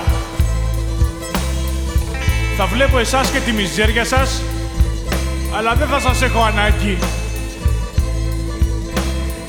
Γιατί είμαι ο Χουλκ. Ραδιομέρα.gr 12 και 53 πρώτα λεπτά. Γιώργο Χρήστου, θα δώσει κανένα κατοστάρικο. Καλό μεσημέρι. Κατοστάρικο, όχι σου δίνω. Καλά, εντάξει. και εγώ θα το στείλω. Θέλω περισσότερο. Θα το στείλω σαν πρόστιμο στην ΑΔΕ. Για να μάθεις.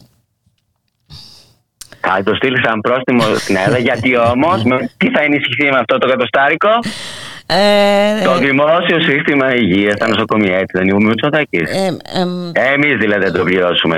Διπλά. Ε, ε Ποιος άλλος δηλαδή, ξέρεις κανέναν άλλον, εσύ ναι. ναι. ναι Εμείς τα πληρώνουμε συνήθως. Τα πάντα όλα. Λοιπόν, τώρα πέρα από την ε, ε, πλάκα. Πάντως, το προετοιμάζανε, είναι αυτό που προετοιμάζανε τόσες μέρες και λέγανε ο, ο, ο εξαδάχτυλος να πληρώνουν οι ανεμβολία τα νοσήλια. Έτσι, αυτό είναι ουσιαστικά. Ναι, το πάνε λαού, λαού, λαού, λαού. Το πάνε. Ναι. Το πάνε, μα όταν σου λέω ότι άμα είσαι ανεμβολίαστος ε, ε, θα πληρώσει 100 ευρώ. Που σημαίνει ότι άμα νοσηλευτεί τα 100 ευρώ θα τα έχεις δώσει ήδη. 100 ευρώ το μήνα. 100 ευρώ το, μήνα. Ναι, το μήνα. Το μήνα. Χαράτσι, χαράτσι. Ε, μαζί με το ΕΜΠΕ και όλους τους άλλους. Να πούμε λοιπόν τι είπε ο Κυριάκος. Να πούμε. Ο πρωθυπουργός μας. Λοιπόν, λοιπόν, σήμερα στη συνεδρία του Υπουργικού Συμβουλίου πέταξε το μπαλάκι της ατομικής ευθύνης στους ανεμβολίαστου ηλικιωμένους κατά τον Άκη Σκέτσο. Θα θυμάσαι αυτό, ε; Τους συμπολίτες μας, άνω των 60 ετών δηλαδή. Και ανακοίνωσε υποχρεωτικό εμβολιασμό για όσους είναι άνω των 60 ετών. Οι ανεμβολίαστοι θα πρέπει να κλείσουν ραντεβού στις 16 Ιανουαρίου. Ιδάλω θα τους επιβάλλεται το κατοστάρικο που είπες εσύ. Και για να χρυσώσει το χάρτη, ή τουλάχιστον να δει πώ θα, αν θα παρακλείσει ή όχι την αγορά κατά με, ανακοίνωσε ένα δωρεάν self-test προς όλους τους πολίτες, εμβολιασμένους και μη, από τις 6 έως 12 Δεκεμβρίου και από τις 3 έως 7 Ιανουαρίου για να παρακολουθηθεί η εξάπλωση της πανδημίας πριν και μετά τις εορταστικές εορτές. Ε, δεν ξέρω ποιο είναι πιο γελίο από τα δύο ε, που ανακοίνωσε πραγματικά Γιώργο Χρήστου. Ανακοίνωσε ένα, ε, δηλαδή κατά τη διάρκεια των ε, γιορτών, δηλαδή ε, δύο επί της ουσίας έτσι ε, ε, το διάστημα Χριστουγέννων πρωτοχρονιάς και μάλιστα self-test self-test τα οποία είναι αναξιόπιστα Πρέπει όμως να δεις ημερομηνίες 6-12 μετά τις 12 μετά δουλεύει η αγορά τα Χριστούγεννα Έλατε μετά τις 12 3-7 Ιανουαρίου 3 2, 3, 2, 1, 2 είναι κλειστά τα καταστήματα, ας πούμε. Από 3 μέχρι 7 δεν δουλεύει η αγορά. Δουλεύει. Τις ημέρες δηλαδή που δουλεύει η αγορά, έδωσε το δωρεάν τεστ. Βέβαια, ε, αν άκουγες την ομιλία του, mm. τώρα δεν είπε, είπε ότι. Δεν είχα την ευχαρίστηση. Ε, δεν είχες την ευχαρίστηση. Σωστά, σωστά. Εγώ την είχα πάντως την ευχαρίστηση και είπε ότι ε, υπάρχει μόνο μία ηλικιακή ομάδα η οποία καθυστερεί και επιμένει στους εμβολιασμούς. Άρα στοχοποιεί κατευθείαν τους 60 Μάλιστα, μάλιστα. Έτσι. Και ε, δικαιολόγησε αυτό, αυτή την εφαρμογή των νέων μέτρων ότι όσοι, όσοι είναι πάνω στην, στην νοσηλεία ε, άνω των 60, δυστυχώς λέει από, πολλοί από αυτούς χάνονται και όπως έχουμε πει πολλές φορές, είπε ο, ο Μητσοτάκης, είναι άδικοι θάνατοι. Αχρίαστες απόλυτε. Αχρίαστες, αχρίαστες απόλυτε. Ναι, τώρα είναι άδικη. Τώρα είναι άδικη. Τώρα είναι άδικη. δικαιολόγησε ότι, πρέ, ότι με αυτόν τον τρόπο θέλει να προστατεύσει λέει, τους, ε, αυτούς τους συμπολίτες εμβολίαστος καθώς λέει είναι εκείνοι οι οποίοι συχνά αργούν να πάνε στο νοσοκομείο επιβαρύνοντας λέει δυστυχώς ακόμη περισσότερο την κατάστασή τους και εμποδίζοντας όμως και την νοσηλεία άλλων σοβαρών ασθενειών. Πω, δηλαδή για όλα τα κακά ναι, ναι. Ε, στο χώρο της υγείας έτσι ευθύνονται οι ανεβολίαστοι των άνω, άνω των 60. Ακριβώς, ακριβώς. Είναι, είναι τρομερό με πόνο είναι απίστευτη η στοχοποίηση. Μάλιστα. Ναι, και... άμα διαβάσεις ε, την εισήγησή του θα δεις ότι σχεδόν, ότι σχεδόν σε όλες τις παραγράφους τους στοχοποιεί κανονικά. Πάντα, λέει μας μια, μια πρότασή του, η απόφασή μου, παραλαμβάνω, σημαίνει προστασία και όχι τιμωρία. Ναι, δηλαδή τα 100, πρόστιμο, τα 100 ευρώ πρόστιμο τι είναι ακριβώς. Τι είναι τα 100 ευρώ πρόστιμο. Μάλιστα. Και μάλιστα τα οποία δεν τα γλιτώνεις. Μπαίνει το σύστημα, βλέπει ότι ξέρω εγώ δεν έχεις αμβολιαστεί, άμα είσαι άνω των 60. Κατευθείαν το πρόστιμο λοιπόν στην εφορία. Πάρα πολύ, πάρα πολύ Για τη δημόσια υγεία που θα έπρεπε να δώσει ο Μητσοτάκη. Βέβαια, όταν λέει για τα δημόσια νοσοκομεία, εγώ δεν πιστεύω ότι αυτά τα λεφτά θα πάνε στα δημόσια νοσοκομεία. Έτσι. Ναι, υποτίθεται ότι θα δημιουργηθεί ειδικό ταμείο, αλλά. Ε, ναι. Καλά, καλά. Πόσα ειδικά ταμεία έχουν δημιουργηθεί. Για τους νεκρούς που έχουν, φτάσει, έχουν ξεπεράσει τον αριθμό των 18.000. 18.000. Ε, είπε τίποτα ο Κυριάκος Μητσοτάκης. Ε, φαντάζομαι το ε, είπε στο, το έκρυψε όλο αυτό στο, στη φράση άδικη θάνατη. Μάλιστα. Φαντάζομαι. Δεν είπε, δεν είπε τίποτα. Τίποτα απολύτως. Και φυσικά, και, φυσικά δεν είπε τίποτα για ενίσχυση του δημόσιου συστήματος υγείας. Είναι αυτό. Τι λέω και εγώ τώρα. Ναι. Το είπε με τα 100 ευρώ. Το είπε. Α, έτσι. Μάλιστα, έτσι. Α, Αυτά που θα μαζευτούν. Κατά τα άλλα θέλει να, να προφυλάξει τους, ε, ανεμβολίας τους να τους Αλλά ε, παρόλα αυτά, από αυτούς εξαρτάται και όλα η ενίσχυση του δημόσιου συστήματος υγείας. Εντάξει, είναι, είναι, είναι. Δεν. Δηλαδή, είναι απίστευτο αυτό. Μα ξέρεις και λέει προχωράμε ταχύτητα το. Αλλά τη μια τους λες ε, για να εμβολιαστείτε, ας πούμε, βάζω αυτό το πρόστιμο, να τους λες εντάξει. Με αυτόν τον τρόπο βοηθάτε, ε, πληρώνοντας το πρόστιμο, βοηθάτε και το εθνικό σύστημα υγείας. Είναι τρομερό. Έτσι είναι, πραγματικά δεν. Ε, ε, δεν έχω λόγια πια. Δεν, πραγματικά. Κοίταξε. Ε, εντάξει, θα, θα πάνω πολύ κοινικός, αλλά ε, είπε και κάτι άλλο. Δηλαδή, προχωράμε λέει πάρα πολύ γρήγορα το σχέδιό μας. Με μεγαλύτερη ταχύτητα, ε, με εμβολιασμούς, πολλά τεστ, εφαρμογή λέει, του πιστοποιητικού εμβολισμού και μέτρα ατομικής προστασίας. Μόλι άκουσα αυτό, ας πούμε, τρελάθηκα. Μέτρα Που αυτός που τα έχει πάρει στους χώρους δουλειάς, ας πούμε. Πού, πού, πού ακριβώς, να μας πει και εμάς. Πού. Είμαστε, ξέρεις, ήδη αντιμετωπίζουμε με το τέταρτο κύμα της πανδημίας. Έχουμε την μετάλλαξη όμικρο και η κυβέρνηση της Νέας Δημοκρατίας συνεχίζει να στοχοποιεί εργαζομένους, ανεμβολίαστου. Και φυσικά επιμένει, ε, επιμένει στην ατομική ευθύνη και επιμένει φυσικά ναι. να μην παίρνει κανένα μέτρο ενίσχυσης ε, της ε, δημόσιας ε, υγείας. Μάλιστα. Όχι, απλά να πούμε ότι αφήνει, ας πούμε, μιας και αναφέρεις φαντάζομαι στους χώρους εργασίας, αφήνει ανενόχλητου τους εργοδότε να παραβιάζουν ακόμη και την νομοθεσία για την υγεία και την ασφάλεια. Και να απειλούν οι εργοδότες όσους εργαζόμενου να εμβολιάζονται. Ψέματα είναι αυτό. Δεν είναι, το ξέρουμε. Εξακολουθεί να μην μπαίνει κανένα, να τα ξαναπούμε, κανένα μέτρο για τα σχολεία. Για την ασφαλή λειτουργία των σχολείων. Με αποτέλεσμα να καταγράφονται συνεχώς κρούσματα στους μαθητές. Αντί να επιτάξει τις ιδιωτικές μονάδες τι κάνει; Συνεχίζει να δίνει λεφτά. Λοιπόν και άλλα. Όχι, τα έχουμε πει δεκάδες φορές ε, και νομίζω ότι κάποτε πρέπει να τελειώνουν για τα λόγια και να προχωράμε στο, στις πράξεις. Αύριο έχουμε 24 ώρια απεργία των υγειονομικών.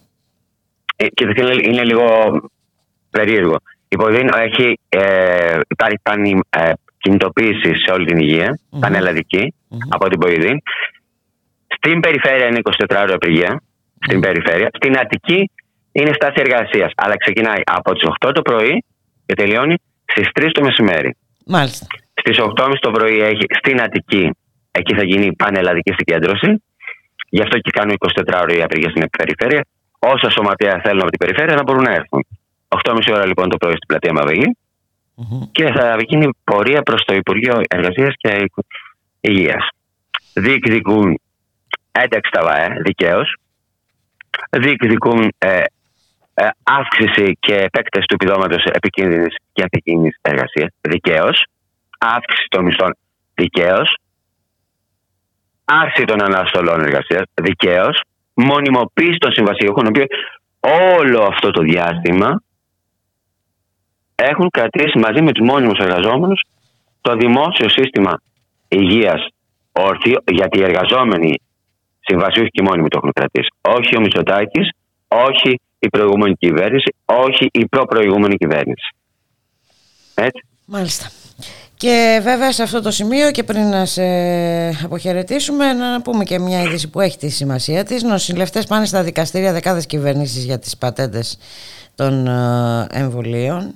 Ε, περισσότεροι από 2,5 εκατομμύρια εργαζόμενοι στον χώρο της υγείας οργανώνονται με κοινό στόχο την άρση της πατέντας εμβολίων κατά τη, του κορονοϊού ώστε να βελτιωθεί η παγκόσμια πρόσβαση σε αυτά και μάλιστα κάνουν λόγο για εγκληματίες ε, του COVID-19.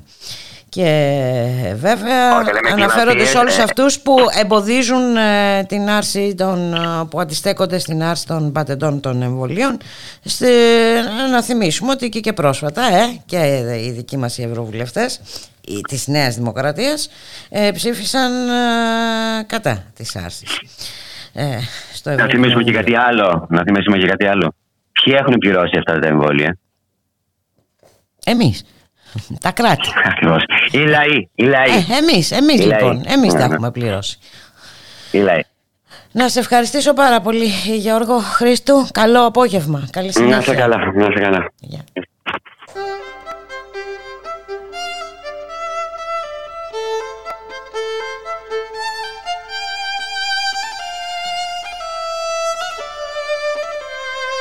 Ραδιομέρα. Η ανυπακοή στο ραδιόφωνο.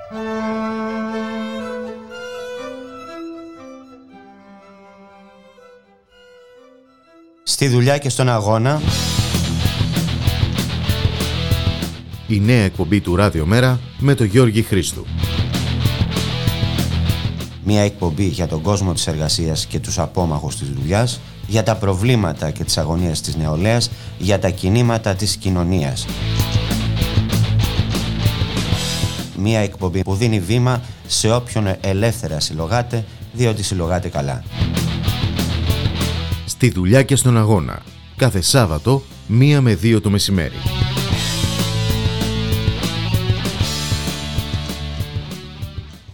Το ΜΕΡΑ25 στο δρόμο για το συνέδριο. Πάτρα 10 Νοεμβρίου. Ηράκλειο 24 Νοεμβρίου. Αθήνα 16 Δεκεμβρίου. Στο δρόμο για το πρώτο διαβουλευτικό συνέδριο του ΜΕΡΑ25.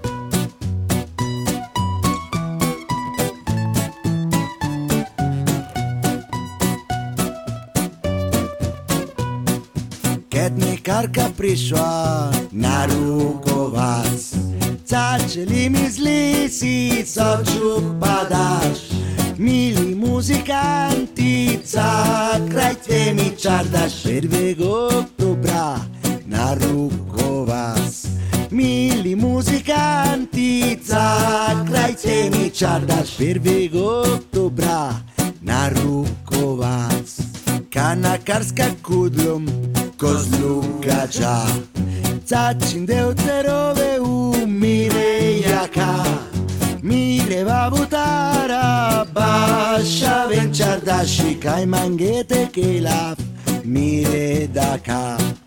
Mire babutara Baixa bentsat da Sikai mangetek hilaf Mire daka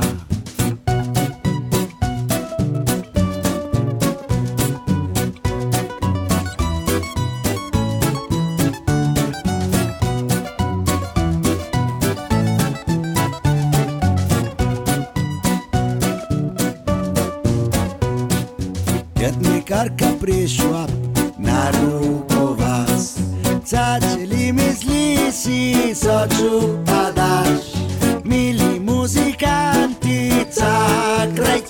Chata Sher pegou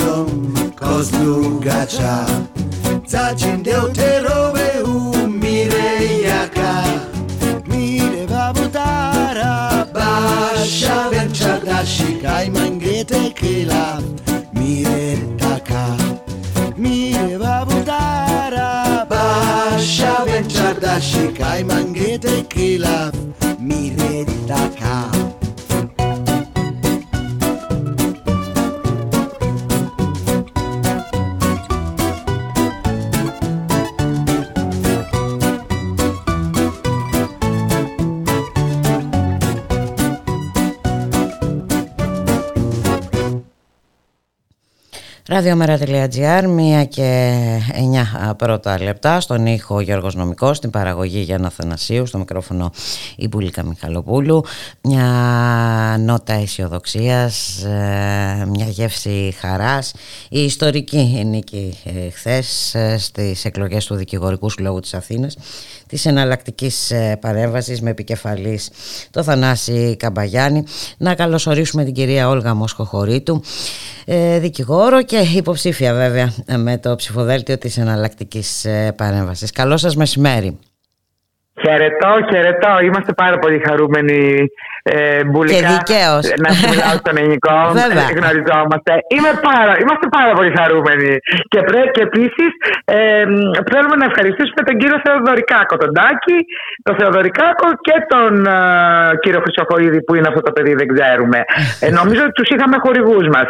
Δηλαδή ό, όλο το ψέκασμα, όλες οι άβρες, όλο το νερό που φάγαμε στους δρόμους ε, ε, που βρισκόμασταν για τα δημοκρατικά δικαιώματα τον προηγούμενο καιρό ε, νομίζω ότι αυτό έφερε τη στηρητική πλειοψηφία της νεολαίας του συλλόγου, τους νέους δικηγόρους ε, να φέρουν την εναλλακτική πρώτη δύναμη στις ηλικίες 30 με 35 χρονών. Πρώτη δύναμη. Και αυτό είναι πάρα πολύ σημαντικό γιατί είναι αυτές οι ηλικίες ε, που ε, ε, μπαίνουν στη μάχη πια και θα είναι και στις επόμενες, στις μάχες των επόμενων και ετών. Και το σημαντικό είναι ότι έχουν, κλείσει, έχουν κλείσει τα αυτιά τους σε όλες τις ειρήνες της ενσωμάτωσης. Ότι ελάτε στα μεγαλογραφία μας, ψηφίστε τους δικούς μας, Γίνετε τηλεφωνήτρε και τηλεφωνητές και θα σα δώσουμε δουλειές. Προφανώς ε, επιχειρήθηκε. Σίγουρα έγινε δουλίτσα Όχι προφανώς, το προηγούμενο διάστημα. Ε; Αυτό είναι δεδομένο, αυτό είναι δεδομένο στις εκλογές του, του... Ε, του Δικηγορικού Συλλόγου εδώ και χρόνια, δεν είναι τωρινό. Ε, λέω όμως ότι πρώτη φορά τις τελευταίες δεκαετίες εκφράστηκε η των νέων δικηγόρων με θετικό τρόπο και αγωνιστικό τρόπο. Ξέρετε, δεν είναι εύκολο να στηριχτεί ένα τέτοιο ψηφοδέλτιο. Δεν το περίμεναν. Εμείς ακούγαμε τον αχώ, αλλά ε, δεν μπορούσαμε να είμαστε σίγουροι το πώς θα εκφραστεί. Mm-hmm. Βεβαίως, η εναλλακτική παρέμβαση στη δικηγορική ανατροπή, γιατί είμαστε και ένα κομμάτι που από το 2015 ε, όσοι δικηγόροι φύγαμε από τον ΣΥΡΙΖΑ που είχαμε άλλη παράταξη, ριζοσπαστική, αριστερή ριζοσπαστική και την ε, διαλύθηκε βεβαίως με γεγονότα τα γνωστά. Ε, κάναμε μια μεγάλη συμμαχία. Μια συμμαχία ισότιμη με μια έντιμη αγωνιστική αριστερή συλλογικότητα που δρά στο δικαιολογικό σύλλογο από τη δεκαετία του 90. Αυτό το πρωτόγνωρο λοιπόν τώρα είναι ότι είναι η πρώτη φορά που παίρνει ε, ο επικεφαλής της 15% και 10% μια κάλπη που έχει νεολαίους, ε, κανένα μεγάλο δικηγόρο, όλοι οι μαχόμενοι δικηγόροι, όλοι οι δικηγόροι ε, που γνωρίζουν το αντικείμενό τους, που είδαν στους δρόμους, που είναι με τους φτωχούς, που είναι έξω από τη Γαδά, που είναι με την νεολαία. Που υπερασπίζονται δικαιώματα. που είμαστε για τους πληστηριασμού, όχι, είμαστε πρώτα στους πληστηριασμού, να τους εμποδίσουμε. Mm-hmm. Δηλαδή, άσταση που μάθαμε από τους παλιούς δικηγόρους πριν αλλάξει μετά τη δεκαετία του 90 και γίνει αυτό όλο το πράγμα δεν θα ήθελα να το χαρακτηρίσω που, που έχασε ο σύλλογος αυτό που λέμε το κοινωνικό και το, βασικό, ε, και το βασικό του στοιχείο που καλλιεργήθηκε από τη δεκαετία του 60 δηλαδή να είναι ο σύλλογος, ο δικηγορικός σύλλογος Αθηνών προστάτης και ε, να προασπίζει τα δικαιώματα των πολιτών και τη δημοκρατια Γιατί αυτό μας έμαθε ο Μαχαίρας. Αυτό μας έμαθαν οι παλιοί. Αυτό ήταν ο δικηγορικός σύλλογος από τη δεκαετία του 60 και μετά, επαναλαμβάνω, γιατί πριν ήταν στα χέρια του συστήματος της ακροδεξιάς κτλ. Μετά τη ακολούθησε τους αγώνες του ελληνικού λαού. Το ίδιο και μετά, και, και, και μετά τη μεταπολίτευση. Λοιπόν, εν πάση περιπτώσει, εμείς είμαστε περήφανοι γιατί αυτό είναι ένα αγωνιστικό κινηματικό ψηφοδέλτιο καθαρά αριστερό με θέσεις και για το ίδιο το επάγγελμα, για τους νέους δικηγόρους, για τον αυτοαπασχολούμενο δικηγόρο, για το δικηγόρο δηλαδή που πρέπει να ζήσει με αξιοπρέπεια και με αξιοπρεπείς αμοιβές και με αξιοπρεπή ε, εργασία για να μπορεί να είναι αυτόνομος διότι αυτό δεν θέλει το σύστημα, τον αυτόνομο Γιατί αυτό, αυτός βρίσκεται απέναντί του. Το κράτος αυτόν βρίσκει απέναντί του. Δεν θα βρει τις μεγαλοεταιρείες, ούτε τα παιδάκια που εξαρτώνται από ένα μεροκάματος αυτές. Καταλαβαίνετε τι σημαντικό, τι, τι, τι, τι σήμα δίνουμε. Είναι πάρα πολύ λοιπόν, σημαντικό γιατί έχουμε και μια εμφάνιση της πολιτικής από τα κάτω, ε, Όλγα. Α, όπως το, α, Μπούλικα είπες τώρα, τώρα είπες τη μαγική κουβέντα. Αυτό είναι. Είναι από τα κάτω. Είναι από τα κάτω. Βεβαίως δέθηκε με το αντιφασιστικό κίνημα. Ε, στην ε, συνέλευσή μας τελευταία που παραβρέθηκε και η Μάγδα η Φίσα εγώ είπα μακάρι να ζούσε ο Παύλος και να είχαμε ε, κόψει το κεφάλι του φιδιού της Χρυσής Αυγής μέσα από άλλους δημοκρατικούς mm-hmm. δρόμους αλλά ο θάνατός του έβγαλε, ε, έφερε αυτό το κοινωνικό συγκλονιστικό κίνημα, το αντιφασιστικό με, με κοινωνικό πρόσημο και ταξικό ε, πρόσημο από την νεολαία και στο πρόσωπο και του Θανάση του Καπαγιάννη. Βέβαια, γιατί να μην ξεχνάμε και τη μάχη που δόθηκε όλα αυτά τα, τα, τα, πέντε χρόνια. Προσωπήθηκε εκπροσωπήθηκε πάνω, ε, ε, ε, εκπροσωπήθηκε στο πρόσωπο του, ε, αυτός ο αγώνας στο πρόσωπο του Θανάσου Καμπαγιάννη. Δεν μπορούμε να... Αυτό είναι μια πραγματικότητα. Και, αλλά και επίσης το γεγονός ότι έχουμε μια συλλογικότητα η οποία δεν λειτουργεί μόνο εν ώψη εκλογών, εμείς λειτουργούμε όλα τα χρόνια. Mm-hmm. Ακόμα μέσα στην πανδημία διαδικτυακά είχαμε συνελεύσεις. Όλες οι αποφάσεις μα είναι ομόφωνες. Δηλαδή θέλω να πω είναι μια συλλογικότητα αριστερή που δεν είναι στενά συνδικαλιστική, είναι συνδικαλιστική και πολιτική ταυτόχρονα. Mm-hmm. Γιατί έτσι είναι ο ρόλος μας, αυτός είναι ο ρόλος του δικηγόρου. Δηλαδή το γράφουν και τα αστικά κοιτάπια, τα έχουν ξεχάσει. Τα λέει ο κώδικας περί δικηγόρων. Μας κατηγορήσανε, φανταστείτε, μας κατηγορήσανε. Ούτε με τους δικούς τους όρους δεν μπορούν να λειτουργήσουν, τέλος πάντων. Μα δεν τη θέλουν τη δημοκρατία. Ναι, ναι. Δεν τη θέλουν. Κατηγορήσανε, μας κατηγορήσανε γιατί ο Καμπαγιάννης είπε ότι ο δικηγόρος πρέπει να είναι απέναντι στην εκτελεστική εξουσία. Και ότι αυτό λέει με τη συνταγματικό ότι λέτε να διαβάσετε, να διαβάσετε τι λέει, τι λέει ο κώδικας περί δικηγόρων και να δηλαδή. Εντάξει, ή να σου λένε ότι οι δημοσιογράφοι δεν, είναι, δεν πρέπει να λένε ε, άσχημα πράγματα γιατί. Πρέπει να είναι ευγενεί. Ε, ναι, δεν είναι ευγενεί. Ε, τώρα... Πρέπει να είναι πολύ ευγενεί. Τι λέτε καλέ; Που θα είμαστε ευγενείς απέναντι στην εξουσία. Είναι γελιότητες. Δεν είναι σοβαρά πράγματα. Απέναντι στην εξουσία πρέπει να είμαστε συγκροτημένοι, σοβαροί και επιθετικοί και επιστημονικοί και ό,τι άλλο θέλετε. Και σταθερή και συνεπής, αλλά απέναντι. Αλλιώς δεν λειτουργεί ακόμα και αυτή η ανάπηρη αστική δημοκρατία που τόσο τη διαφημίζουν, εν πάση περιπτώσει. Βέβαια. Αυτή είναι η γνώμη. Ούτε, ούτε με τους δικούς τους όρους δεν λειτουργούν ε, πια. Ε, έχουν καταργήσει και τους δικούς τους όρους. Ναι. Ε, μπουλικά, αυτές είναι κατακτήσεις ενός κοινή προηγούμενης ιστορικής περίοδου. Αυτά τα δημοκρατικά δικαιώματα. Η αστική τάξη πλέον δεν τα χρειάζεται. Σωστά. Αυτή είναι δυστυχώς Σωστά. Δεν είναι γιατί δεν θέλουν, δεν τα χρειάζονται. Ε, τους είναι εμπόδιο. Εμπόδιο, ακριβώς. Είναι... Ακριβώς. Ακριβώς. Είναι περίπου, να, γιατί αυτό μου ήρθε τώρα στο μυαλό, σαν το νομοσχέδιο που, του Υπουργείου Ανάπτυξης που ψηφίζεται, που έχει έρθει, συζητείται στη Βουλή και λέει ότι για τους όρους τους περιβαλλοντικούς ναι, ναι. και για τις μελέτες θα μπορει να αποφασίσει καλύτερα ένας ιδιώτης ερευνητής. Βέβαια, ε, βέβαια, βέβαια. Ναι. βέβαια, βέβαια. Είναι ό,τι αποσπάστηκε τις, τις μεταπολεμικές ε, ε, δεκαετίες ως, ως υπεράσπιση δημόσιου χώρου και δημόσιου αγαθού που αυτό ταυτίζεται με τη δημοκρατία ταυτίζεται, δεν υπάρχει δημοκρατία χωρίς δημόσιο χώρο και ε, θέλουν να τα πάρουν πίσω. Ήδη τα έχουν πάρει πάρα πολλά πράγματα. Τους είμαστε εμπόδιο. Και οι δικηγόροι οι αυτόνομοι, οι δικηγόροι οι δημοκράτες, οι δικηγόροι οι αριστεροί που δουλεύουν και με το κομπιούτερ και με το πληκτρολόγιο αλλά και, και στο δρόμο, τους είναι εμπόδιο. Αυτό είναι. Είναι σαφές, γι' αυτό έχει και τόσο μεγάλη σημασία, το έχει τόσο μεγάλη αξία η νίκη. Ναι, ναι, έχει αξία. Η, αυτή έχει αξία, η νίκη. Και επειδή έχω μια προσωπική απορία, θέλω να μου τη λύσεις. και, και εμείς εναλλασσόμαστε και τα λοιπά. Έτσι δεν στέκεται. Όποιος βγει δεν στέκεται τέσσερα χρόνια στη θέση του. Κάθε χρόνο αλλάζει ο εκπρόσωπός μας στο Διοικητικό Συμβούλιο. Αυτό είναι καλό. Ε, νο, ε, διασφαλίζει κάποια. Βέβαια, διασφαλίζει κάποια βεβαίως. πράγματα, θα έλεγα. Βεβαίως, βεβαίως. Για πες, ε, πες μου. Έχω την απορία. Ε, ο, ο ΣΥΡΙΖΑ, τι είχαμε. Τι, δεν υπήρξε. Εμείς σχέση. Εμείς ναι. σχέση ακούστε, ακούστε, να το ξεκαθαρίσουμε. Mm-hmm. Εμείς, παρασκήνια ξέρουμε πολλά. Ξέρουμε όλο το παρασκήνιο. Ε, δεν τους βγήκε καμία λύση. Διασπάστηκε, συγκρούστηκαν mm, μεταξύ τους. Ένα κομμάτι τους ε, ε, ε, ένα κομμάτι τους, μικρό, ε, αλλά ένα κομμάτι, ε, ναι, ήρθε και μας βρήκε και στα τραπεζάκια απ' έξω και είπε: Αισθανθήκαμε και πάλι αριστεροί. Εμείς ψηφίζουμε εσά. Αυτό όμως ήταν από τα κάτω και στο ΣΥΡΙΖΑ ήταν από τα από κάτω. Τα δηλαδή, κάτω. ναι, ναι. τα πάντα ναι, από τα ναι. κάτω λοιπόν. Επώνυμα, ναι, επώνυμα συγκεκριμένα και από τα κάτω.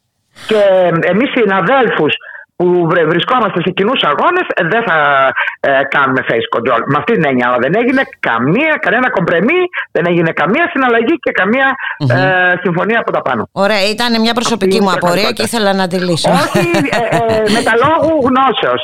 Ε, με τα λόγου γνώσεως. Με τα λόγου γνώσεως ομιλώ. Και τώρα έχουμε την, ναι. την άλλη Κυριακή λοιπόν, έχουμε το δεύτερο γύρο. Ναι. Μετα... Εντάξει, είναι ανάμεσα στον Ευερβεσό, σημερινό ανασ... πρόεδρο Μάλιστα.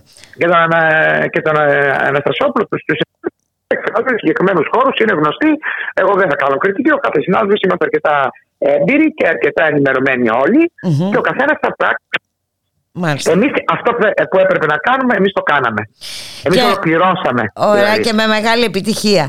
Να σε ευχαριστήσω. Είμαστε χαρούμενοι και, ευχαριστούμε πολύ που μας δώσατε και εσείς από το μέρα αυτό το βήμα να μοιραστούμε ε, αλίμονο. Ναι. να, να είσαι καλά, Όλγα. Να είσαι καλά, Βουλικά. Καλή εύχομαι δύναμη, καλή δύναμη και νέες επιτυχίες. Ε, Γιατί είναι δύσκολα τα πράγματα μπροστά μας, τα παιδεία είναι πολλά. Τα παιδεία είναι πολλά, ε, όμως ανάσε σαν τη χθεσινή είναι και μηνύματα είναι σημαντικά. Είναι μεγάλη. Έτσι ακριβώς. Ναι, ναι, ναι, ναι. ναι, ναι, ναι. Χαίρετα. Γεια χαρά, ευχαριστώ. Γεια.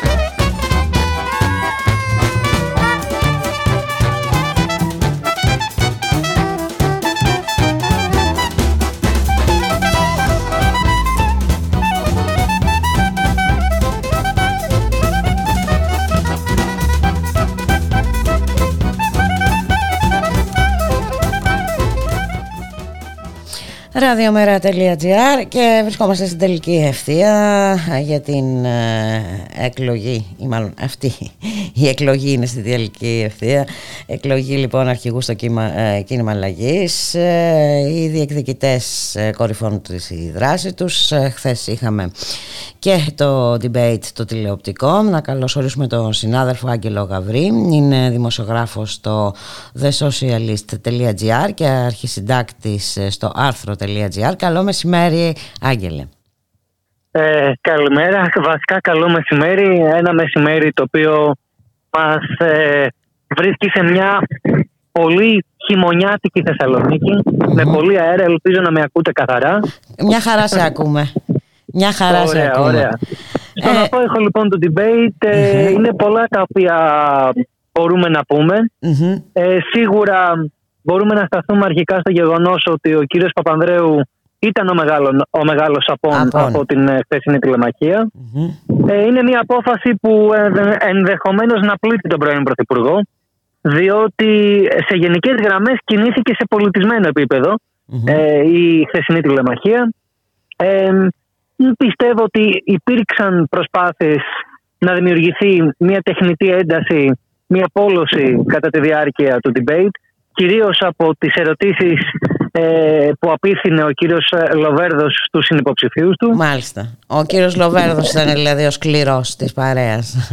Ήταν αυτός ο οποίος ε, κατά κοινή ομολογία μπήκε με ένα διαφορετικό αίσθημα, με ένα αίσθημα περισσότερο του να προβάλλει την ηγετική του φυσιογνωμία και λιγότερο να δώσει βάση ε, στην ε, τηλεμαχία ως ε, μια συζήτηση συνυποψηφίων. Mm-hmm. Ήταν μια κίνηση τακτικής, μια κίνηση η οποία ε, βρίσκει ε, μια μεγάλη μερίδα του κινήματος αλλαγής ε, στο να αναρωτιέται για ποιο λόγο να υπάρξει μια τέτοιου είδους ερώτηση ή μομφές προς συνυποψηφίους ενώ δεν έχει ακόμα το δικαίωμα της ερώτησης ο εν λόγω βουλευτής. Μάλιστα. Ε... διότι θυμόμαστε, θυμίζουμε ότι στην έκτη και τελευταία ενότητα του debate η ερώτηση ε, ήταν, το θέμα ήταν η ερώτηση του, των υποψηφίων προς συνυποψηφίους. Μάλιστα. Τώρα, πηγαίνοντας στα πρόσωπα ένα-ένα... Έτσι, ναι, ναι, ε, στα πρόσωπα για να καταλάβουμε έτσι ο καθένας ε, τι πρεσβεύει και τι εκπροσωπεί και ποιοι είναι οι στόχοι του γιατί ένα ζήτημα φυσικά που απασχολεί είναι και το ζήτημα των συνεργασιών. Έτσι είναι. Ο κύριος Χριστίδης ως ο νεότερος της παρέας θα ξεκινήσω από τον κύριο Χριστίδη. Ήταν ε, αρκετά καλά διαβασμένος θα έλεγε κανείς. Ε, μπήκε δυναμικά στη συζήτηση, έφερε νέο αέρα, μίλησε για social media. Ε, φυσικά εντύπωση έκανε η πολύ συχνή αναφορά του κύριου Χριστίδη στην ε, προσφάτως ε, εκλειπούσα την ε, κυρία Αυτό δημιούργησε από τη μία μια θετική ανταπόκριση στο κοινό ότι υπάρχει ένας ε, υποψήφιος ο οποίος ε, τιμά το όνομα της κυρίας Γεννηματά και το αναφέρει συχνά. Από την άλλη υπήρξε και το σχόλιο το ότι με αυτόν τον τρόπο ενδεχομένως να προσπαθήσει ε, να εκμεταλλευτεί ως ένα σημείο το όνομα ε, της αδικοχαμένης Προέδρου του κινήματος αλλαγής. Μάλιστα. Ε, τώρα, ο κύριος Χριστίδης ε, έδωσε νέο αέρα, έδωσε ε, τη δική του γραμμή και αυτό φάνηκε και από την ερώτηση που απίφθηνε ο ίδιος στο τέλος. Φαίνεται ότι ο κύριος Χριστίδης, αν μιλήσουμε υποθετικά πάντοτε σε επίπεδο συνεργασιών, φαίνεται να μην έχει ε, προτιμήσει να έχει κοντά του τον Ανδρέα Λοβέρδος. Σε περίπτωση που ο Ανδρέας Λοβέρδος είναι ένας από αυτούς που θα περάσουν στο δεύτερο στο γύρο. δεύτερο γύρο, γιατί λοιπόν, φυσικά έξι υποψήφοι είναι λογικό να έχουμε δεύτερο γύρο. Ναι. Έτσι είναι. Υποψιαζόμαστε λοιπόν ότι μεταξύ κύριου Ανδρουλάκη και κύριου Παπανδρέου θα παίξει ο κύριος Τριφίδης. Μένει να δούμε που θα κάτσει το ζάρι την ε, δεύτερη Την ε, δεύτερη Κυριακή, συγγνώμη. Πού θα πάμε μετά; Ε, να πάμε στο... Αμέσως μετά πάμε στον κύριο Καστανίδη. Ο κύριος Καστανίδης είναι ένας εξαιρετικός ρήτορας. Θύμισε ε, εποχές διαφορετικές για πολύ κόσμο. Είχε μια ε, αλαζονία στο ύφος, αυτό λένε οι επικοινωνιολόγοι αλλά από την άλλη οι απαντήσεις του ήταν ε, to the point και η, η επικοινωνιακή του ε, έκπληξη ήταν να μην απευθύνει καμία ερώτηση σε κανέναν ε, και αυτό είναι κάτι το οποίο από τον κόσμο προσμετράται ως θετικό. Σε αντίθεση με την κυρία Παρασκευοπούλου η οποία εξέφρασε την έντονη ανησυχία της ότι δεν τηρούν ε, τους κανόνες της ΕΡΤ οι υποψήφοι. Ε, πάμε στον Παύλο Γερουλάνο, ο οποίος παρουσίασε το πρόγραμμά του για την αποκεντρωμένη διοίκηση και για την ανασυγκρότηση της παραγωγικής Ένα πρόγραμμα το οποίο είναι μάλλον περισσότερο κυβερνητικό, πολύ λιγότερο ε, πλάνο ε, διεκδίκησης Αλλά ωστόσο φαίνεται στους κύκλους τώρα των ε, δημοσιογράφων να αρχίζει να συζητάτε έντονο το ότι ενδεχομένως ο κύριος Γερουλάνος να έχει επιλέξει Λοβέρδο, ε, τον κύριο Ανδρέα Λοβέρδο για να ε, μιλήσουν την δεύτερη Κυριακή. Όλα αυτά σας ξαναλέω είναι υποθέσεις. Έτσι. Ναι. Και ε, εντάχει πάμε και στον ε, κύριο Ανδρουλάκη, ναι. Ο οποίος ήταν ε, ε, κατά κοινή ομολογία ο άνθρωπος που προσπάθησε να κρατήσει περισσότερο τις αποστάσεις από οτιδήποτε ενέχει ένταση. Αυτό ενδεχομένως να έχει και μια στρατηγική γιατί η δεύτερη Κυριακή είναι, επαναλαμβάνω, μια δεύτερη Κυριακή που πρέπει να έχει κανείς στρατηγική και ο κύριος Ανδρουλάκης ε, φέρεται να είναι μεταξύ των τριών ε, βασικών διεκδικητών της Προεδρίας του Κινήματος Αλλαγής. Ε, τώρα, η αλήθεια είναι ότι η αλγινή εντύπωση προκάλεσε το ότι δεν σήκωσε το γάτι το οποίο του πέταξε ο κ. Λοβέρδος δύο φορές. Ε, αφορά στην Συμφωνία των Πρεσπών. Ήταν ε, μια ε, μορφή επί της ουσίας του κ. Λοβέρδου προς την στάση που κράτησε ο κ. Ανδρουλάκης. Αλλά ο κ. Ανδρουλάκης ε, προτίμησε εντέχνος να αποφύγει να απαντήσει σε μια ερώτηση ε, που δεν του την έχει θέσει δημοσιογράφος αλλά στην υποψήφιο. Μάλιστα. Ε, δηλαδή θα λέγαμε λοιπόν ότι ο περισσότερο επιθετικός ήταν ο Ανδρέας Λοβέρδος σε αυτήν την χθεσινή ε, διαδικασία. Ήταν αυτός ο οποίος ήθελε απλώς να ε, ξεκαθαρίσει τη θέση του και νομίζω ότι ο κ. Λοβέρδος το κατάφερε. Δηλαδή ξεκαθάρισε τη θέση του μίλησε για την αλλαγή στάσης του κόμματος σε περίπτωση που ο ίδιος αναλάβει την Προεδρία. Mm-hmm. Ήταν ιδιαίτερα ξεκάθαρος. Βέβαια, ένα ακόμα σημείο κριτική για τον κύριο Λοβέρδη είναι ότι κάλεσε 11 εκατομμύρια πολίτες κάλπες. Κάτι το οποίο. Παρακαλώ. Ε, σίγουρα, σίγουρα δεν είναι απλώς τοπικό, αλλά μας κάνει λιγάκι να αναρωτιόμαστε εμάς τους δημοσιογράφους ε, ότι γιατί να να ζητήσεις 11 εκατομμύρια σύνδρομες εφόσον ποτέ δεν ήταν τέτοια η εκλογική βάση του Πασόκ. Ε, πάλι ποτέ κρατέου Εντάξει, αν είναι δυνατόν τώρα να ζητάς από 11 εκατομμύρια πολίτες που ε, προφανώς είναι και ψηφοφόροι και άλλων ε, κομμάτων ναι, ναι, ναι. να πάνε στις κάλπες για να ψηφίσουν το νέο πρόεδρο ενός κόμματος που εν πάση περιπτώσει αυτή τη στιγμή έχει το 8%. Μάλιστα. Ναι. Να σε ευχαριστήσω πάρα πολύ. Ε, θα ξαναμιλήσουμε βέβαια και μετά τα αποτελέσματα της εκλογικής ε, διαδικασίας να δούμε πώς διαμορφώνονται και οι συσχετισμοί. Να σε ευχαριστήσω πάρα πολύ. Εγώ ευχαριστώ. Εγώ ευχαριστώ. Καλή συνέχεια. Καλή συνέχεια. Να είσαι καλά, Άγγελε. Γεια χαρά.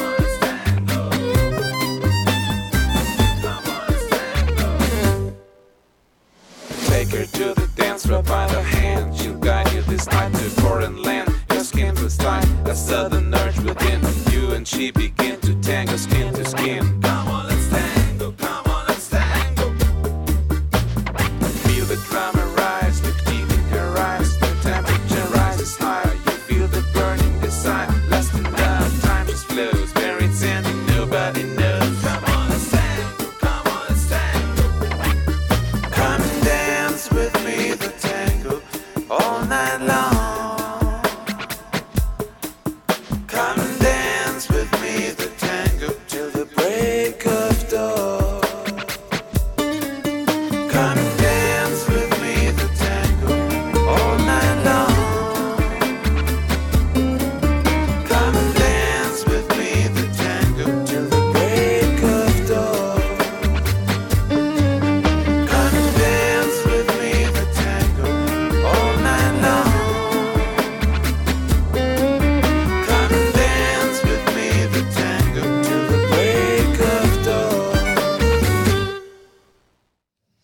Ραδιομέρα.gr, 1 και 35 πρώτα α, λεπτά. Πάμε σε ένα πολύ σημαντικό θέμα. Ε, έχουμε νέο ο, περιστατικό ο, σε σχολείο. Ε, αυτή την ε, φορά στην ε, Ελασσόνα ε, και όπου κατέρευσε και τμήμα της στέγης του τρίτου δημοτικού σχολείου. Ένα ακόμα περιστατικό λοιπόν που αναδεικνύει τα χάλια της ε, σχολικής ε, στέγης για να μην μιλήσουμε και συνολικά της ε, παιδείας. Να καλωσορίσουμε σε αυτό το σημείο τον κύριο Μανώλη Δανδουλάκη, είναι πρόεδρος του Σωματείου Εργαζομένων στις κτηριακές υποδομές. Καλό σας μεσημέρι κύριε Δανδουλάκη. Καλό μεσημέρι. Ε, πληθαίνουν τα περιστατικά κύριε Δανδουλάκη, τα παρόμοια περιστατικά, πράγμα που σημαίνει ότι προφανώς δεν έχει, επί σειρά ετών δεν έχει υπάρξει καμία παρέμβαση σε αυτήν, ε, ε, ναι, για την διόρθωση Ναι, ναι. αυτών των ε, αρνητικών. Έχετε δίκιο. Έτσι δεν είναι, γιατί ε, το να καταραίει ξαφνικά ε, ε, μία οροφή και αυτό δεν είναι... Θυμήστε μας λίγο, νομίζω είχαμε και στην ε, Καλαμάτα, εκτός Και βέβαια στην από εδώ Πηλαία στην... ε, είχαμε- Ναι. Δηλαδή μέσα σε ένα μήνα, μόνο μέσα στον Νοέμβριο μήνα, ξεκινήσαμε από το τέταρτο δημοτικό Πηλαία όπου έπεσε η ψευδοροφή. Μετά πήγαμε στο 7ο δημοτικό Νίκαιας που πέσαν σοβάδες. Μετά το 7ο δημοτικό στην Κεσαριανή. Τώρα έχουμε και αυτές τις μέρες στην Άρταν, ε, σημερινό νομίζω είναι, που επίσης έχουμε θέμα. Και να τώρα, δηλαδή υπάρχουν τόσα περιστατικά. Και εμείς βγάλαμε ήδη πολλές ανακοινώσεις που λέμε ότι είναι η κορυφή του παγόβουνου. Διότι όταν ε, το κράτος έχει ουσιαστικά αποποιηθεί την ευθύνη του για τη σχολική στέγη και την έχει μεταθέσει αυτή την ευθύνη, την έχει διασκορπίσει σε Δήμους, περιφέρειες και όπου να είναι, τότε καταλαβαίνετε ότι ουσιαστικά δεν υπάρχει έλεγχος για την ασφάλεια των σχολείων.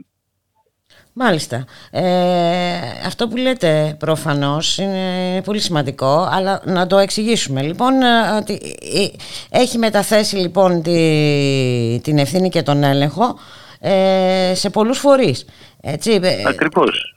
και όχι μόνο σε έναν ας πούμε, δηλαδή δεν ευθύνεται μόνο ο Δήμος ή η Περιφέρεια.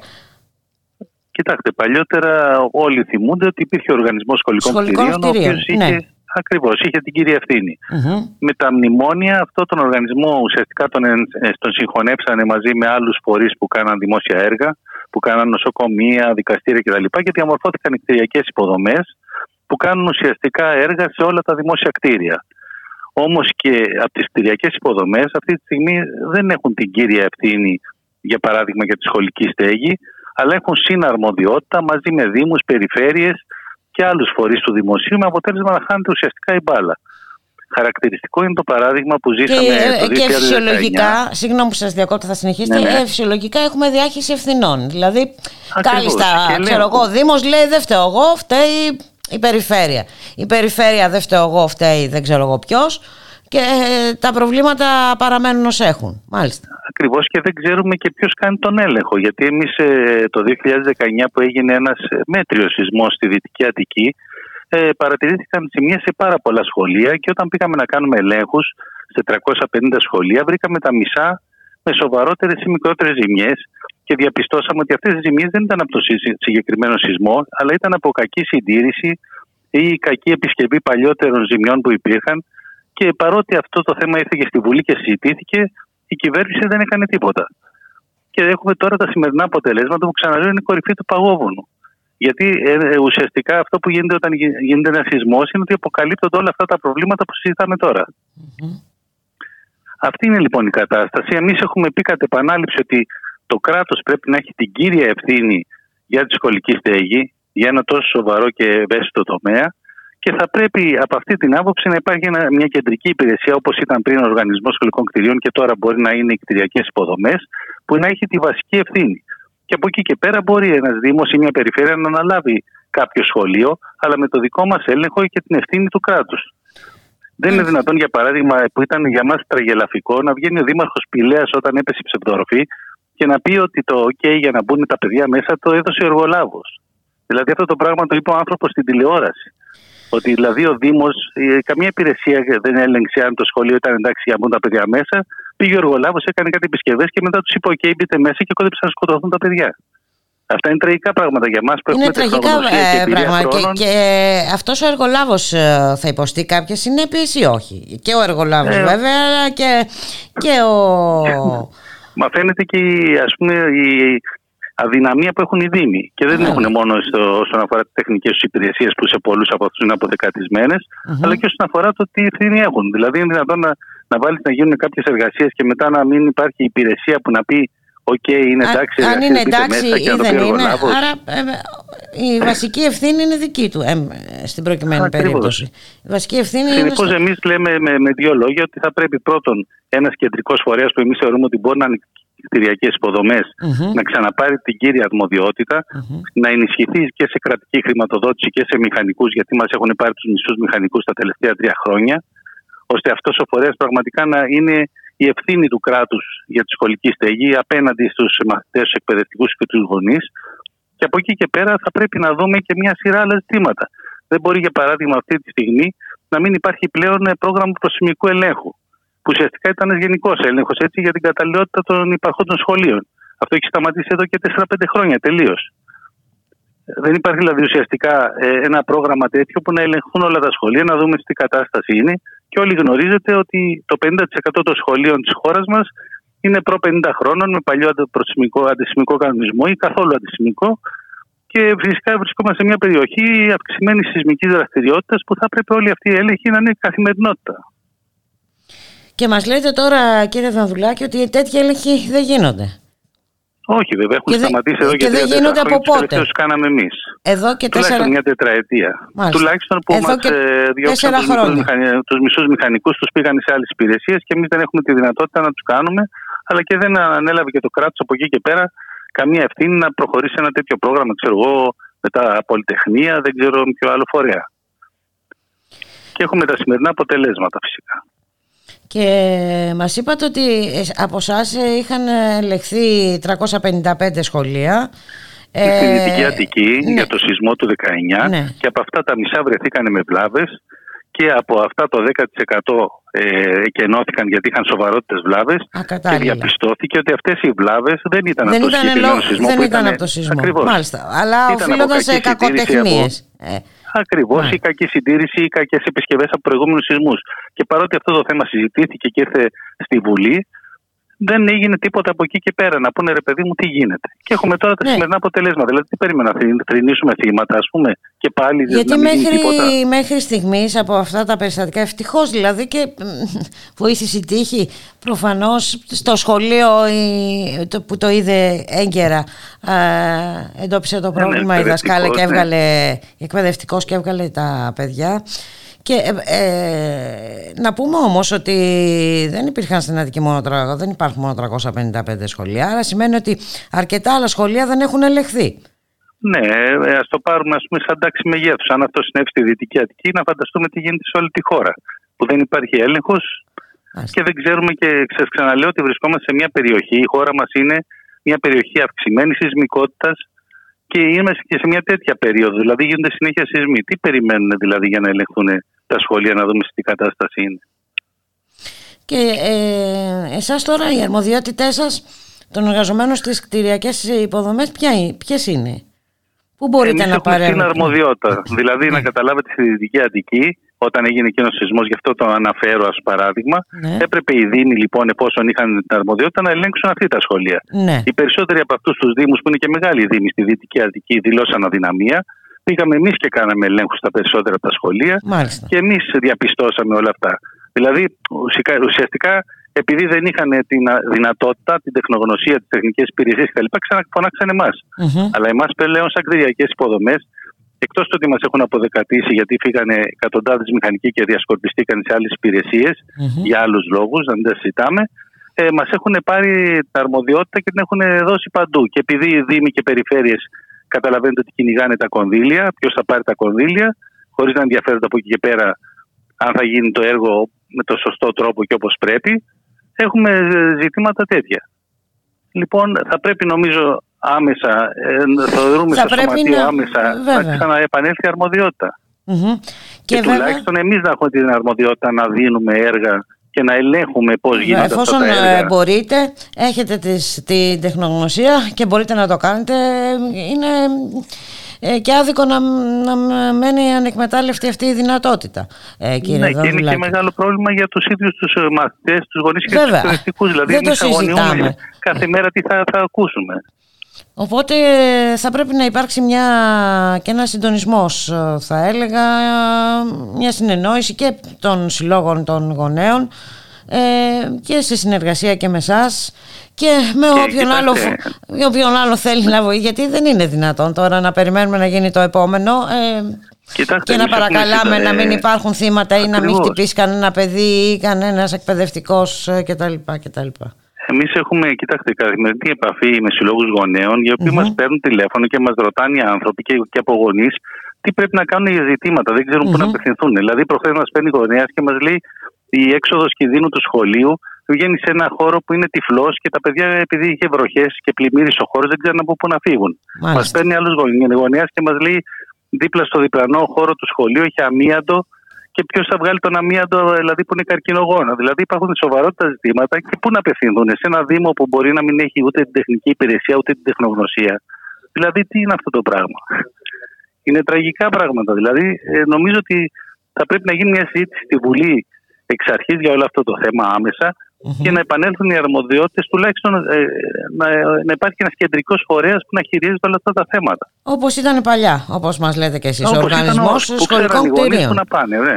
Ακριβώς. Ακριβώς. Και εν πάση περιπτώσει είναι απόλυτα κατανοητό αυτό που λέτε και ότι ε, θα μπορεί να ελέγχει άμεσα ε, ε, τα προβλήματα τε- που υπάρχουν και τα λοιπά και ε, φυσικά με αυτόν τον τρόπο δεν θα υπάρχει και διάχυση ευθυνών και τα λοιπά και τα Ακριβώς. λοιπά γιατί τώρα ε, εντάξει όπως λέτε και εσείς σας παίρνουν οι γονείς και ρωτάνε τι να κάνουν οι Και άνθρωποι ρωτάνε εμάς, γιατί δεν μπορούν να απευθυνθούν στο Δήμο να ρωτήσουν για τον αμύαντο ή να τον ρωτήσουν πού έπρεπε να είναι η έξοδος κινδύνου. Ε, είναι όλα Είναι, αυτή η είναι, κατάσταση, είναι νομίζω, πάρα ναι. πολύ σημαντικό ζήτημα αυτό. Δηλαδή δεν φτάνουν όλα τα άλλα προβλήματα που α, αντιμετωπίζουν τα παιδιά, οι μαθητές και οι εκπαιδευτικοί, έτσι, συ- και με, εν μέσω Ακριβώς. πανδημίας, με τις τάξεις των 25 και 27 και 28 Ακριβώς. ε, Και ακριβώς παιδιών. λόγω της πανδημίας έπρεπε να είναι στο επίκεντρο αυτό το ζήτημα και όχι να έχουμε τώρα να βλέπουμε κάθε τρεις και μία να πέφτουν σοβάδες, να πέφτουν ψευδοροφές. Είναι τραγικά αυτά τα πράγματα. Ιδίως ακριβώς επειδή έχουμε την πανδημία, θεωρούσαμε ότι θα έπρεπε ένα ευνομούμενο κράτος και μια κυβέρνηση που βάζει στο επίκεντρο τον άνθρωπο να έχει βάλει σε πρώτη προτεραιότητα έτσι, τη σχολική στέγη Βέβαια. και να έχει πάρει πίσω την ευθύνη. Γιατί ουσιαστικά το κράτος αυτή τη στιγμή έχει αποποιηθεί την ευθύνη Την του. Την έχει έχει έρθει. διασπείρει παντού και δεν Σωστά. πηγαίνετε και ρωτήστε τώρα την κυβέρνηση εσείς, για παράδειγμα, πόσες προκάτω. Αυτό προσπαθώ να σας πω, ας πούμε, είναι τραγελαφικά. Πόσες προκάτω αυτούς τι έχουν βάλει για νηπιαγωγία. Ουδής γνωρίζει. Εμείς έχουμε βάλει 150, η Δήμη, ο κάθε Δήμος μας βάζει όσες προκάτω θέλει. Δεν ξέρουμε σε όλη τη χώρα πόσες προκάτω αίθουσες υπάρχουν Δεν για υπάρχει νηπιαγωγία. και, για την ακ- και προσχολική. ακριβή εικόνα δηλαδή. Ακριβή, Ακριβώς. ακριβής εικόνα. Δεν έχει το κράτος υπάρχει εικόνα. ακριβής εικόνα. Ναι, ναι. Εντάξει, είναι... Για όλα τα ζητήματα. Είναι τρομερό.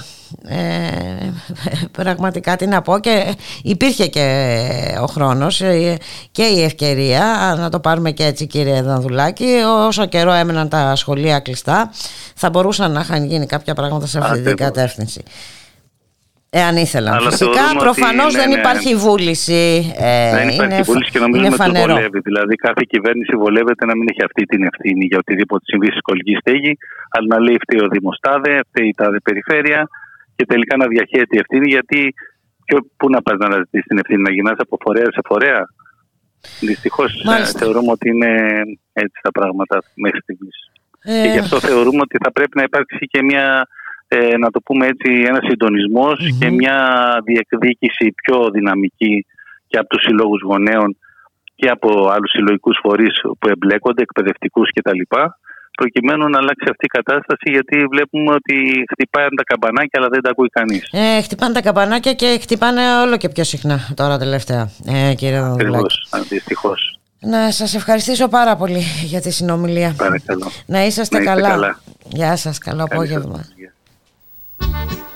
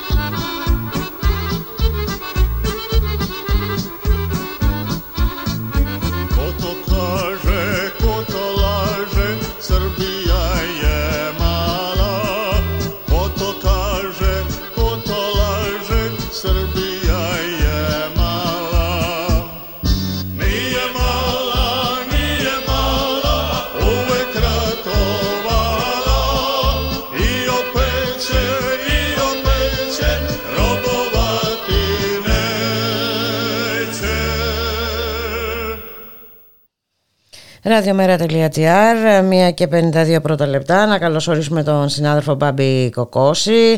Ε, γεια σου Μπάμπη, καλώς μεσημέρι. Καλό μεσημέρι, καλό μεσημέρι, Πούλικα. Θα μας πας μια βόλτα μακρινή σήμερα, θα μας πας μέχρι την Ονδούρα. Ε, Ναι, είχαμε εκλογές. Ε, ακριβώς, ακριβώς. Είχαμε εκλογές στην, ε, στην Ονδούρα, ε, όπου ε, φαίνεται να έχουμε αλλαγή στο ε, πολιτικό ε, τοπίο σε αυτή τη χώρα της ε, Κεντρικής Αμερικής. Ε, φαίνεται να αναδεικνύεται νικήτρια στις εκλογές η Ξικομάρα ε, Κάστρο, ε, η αριστερή υποψήφια. Βέβαια, ε, ε, ε, ε, λίγο παραπάνω από τη μέση έχουν φτάσει μμμ. ε, η, έχει φτάσει Η καταμέτρηση. των ψήφων. Αλλά φαίνεται ότι υπάρχει μια, μια ε, αρκετά μεγάλη ε, διαφορά η οποία δεν φαίνεται, ε, δεν φαίνεται κανεί να ανατραπεί στο, ε, στη, με, τε- με τις υπόλοιπες ε, ψήφους. Να πούμε Ε, κάτι λίγο αυτή για την τη- υποψήφια. Βεβαίως, βεβαίως. Ε, Απλώς να πούμε ότι συγκεντρώνει προς το παρόν το 53% έναντι 33% έναντι του ε, δεξιού υποψήφιου, του υποψήφιου του, ε, του, που έχει πάρει το βασίλειο και από τον σημερινό πρόεδρο, τον ε, Χουαν Ορλάντο- Χουαν Ορλάντο Ερνάντες. Η Σιωμάρα Κάστρο λοιπόν είναι σύζυγος του Μανουέλ Θελάγια. Ε, να θυμίσουμε ότι ο Μανουέλ Που είχε Θελάγια ήταν ανατραπεί πρόεδρος με πραξικόπημα; το 2009, ναι, με, τα, Μμμ. με αυτά τα πρα- πραξικοπήματα τη- τύπου Λατινικής Αμερικής με το lawfare, με αυτές τις ε, κατηγορίες.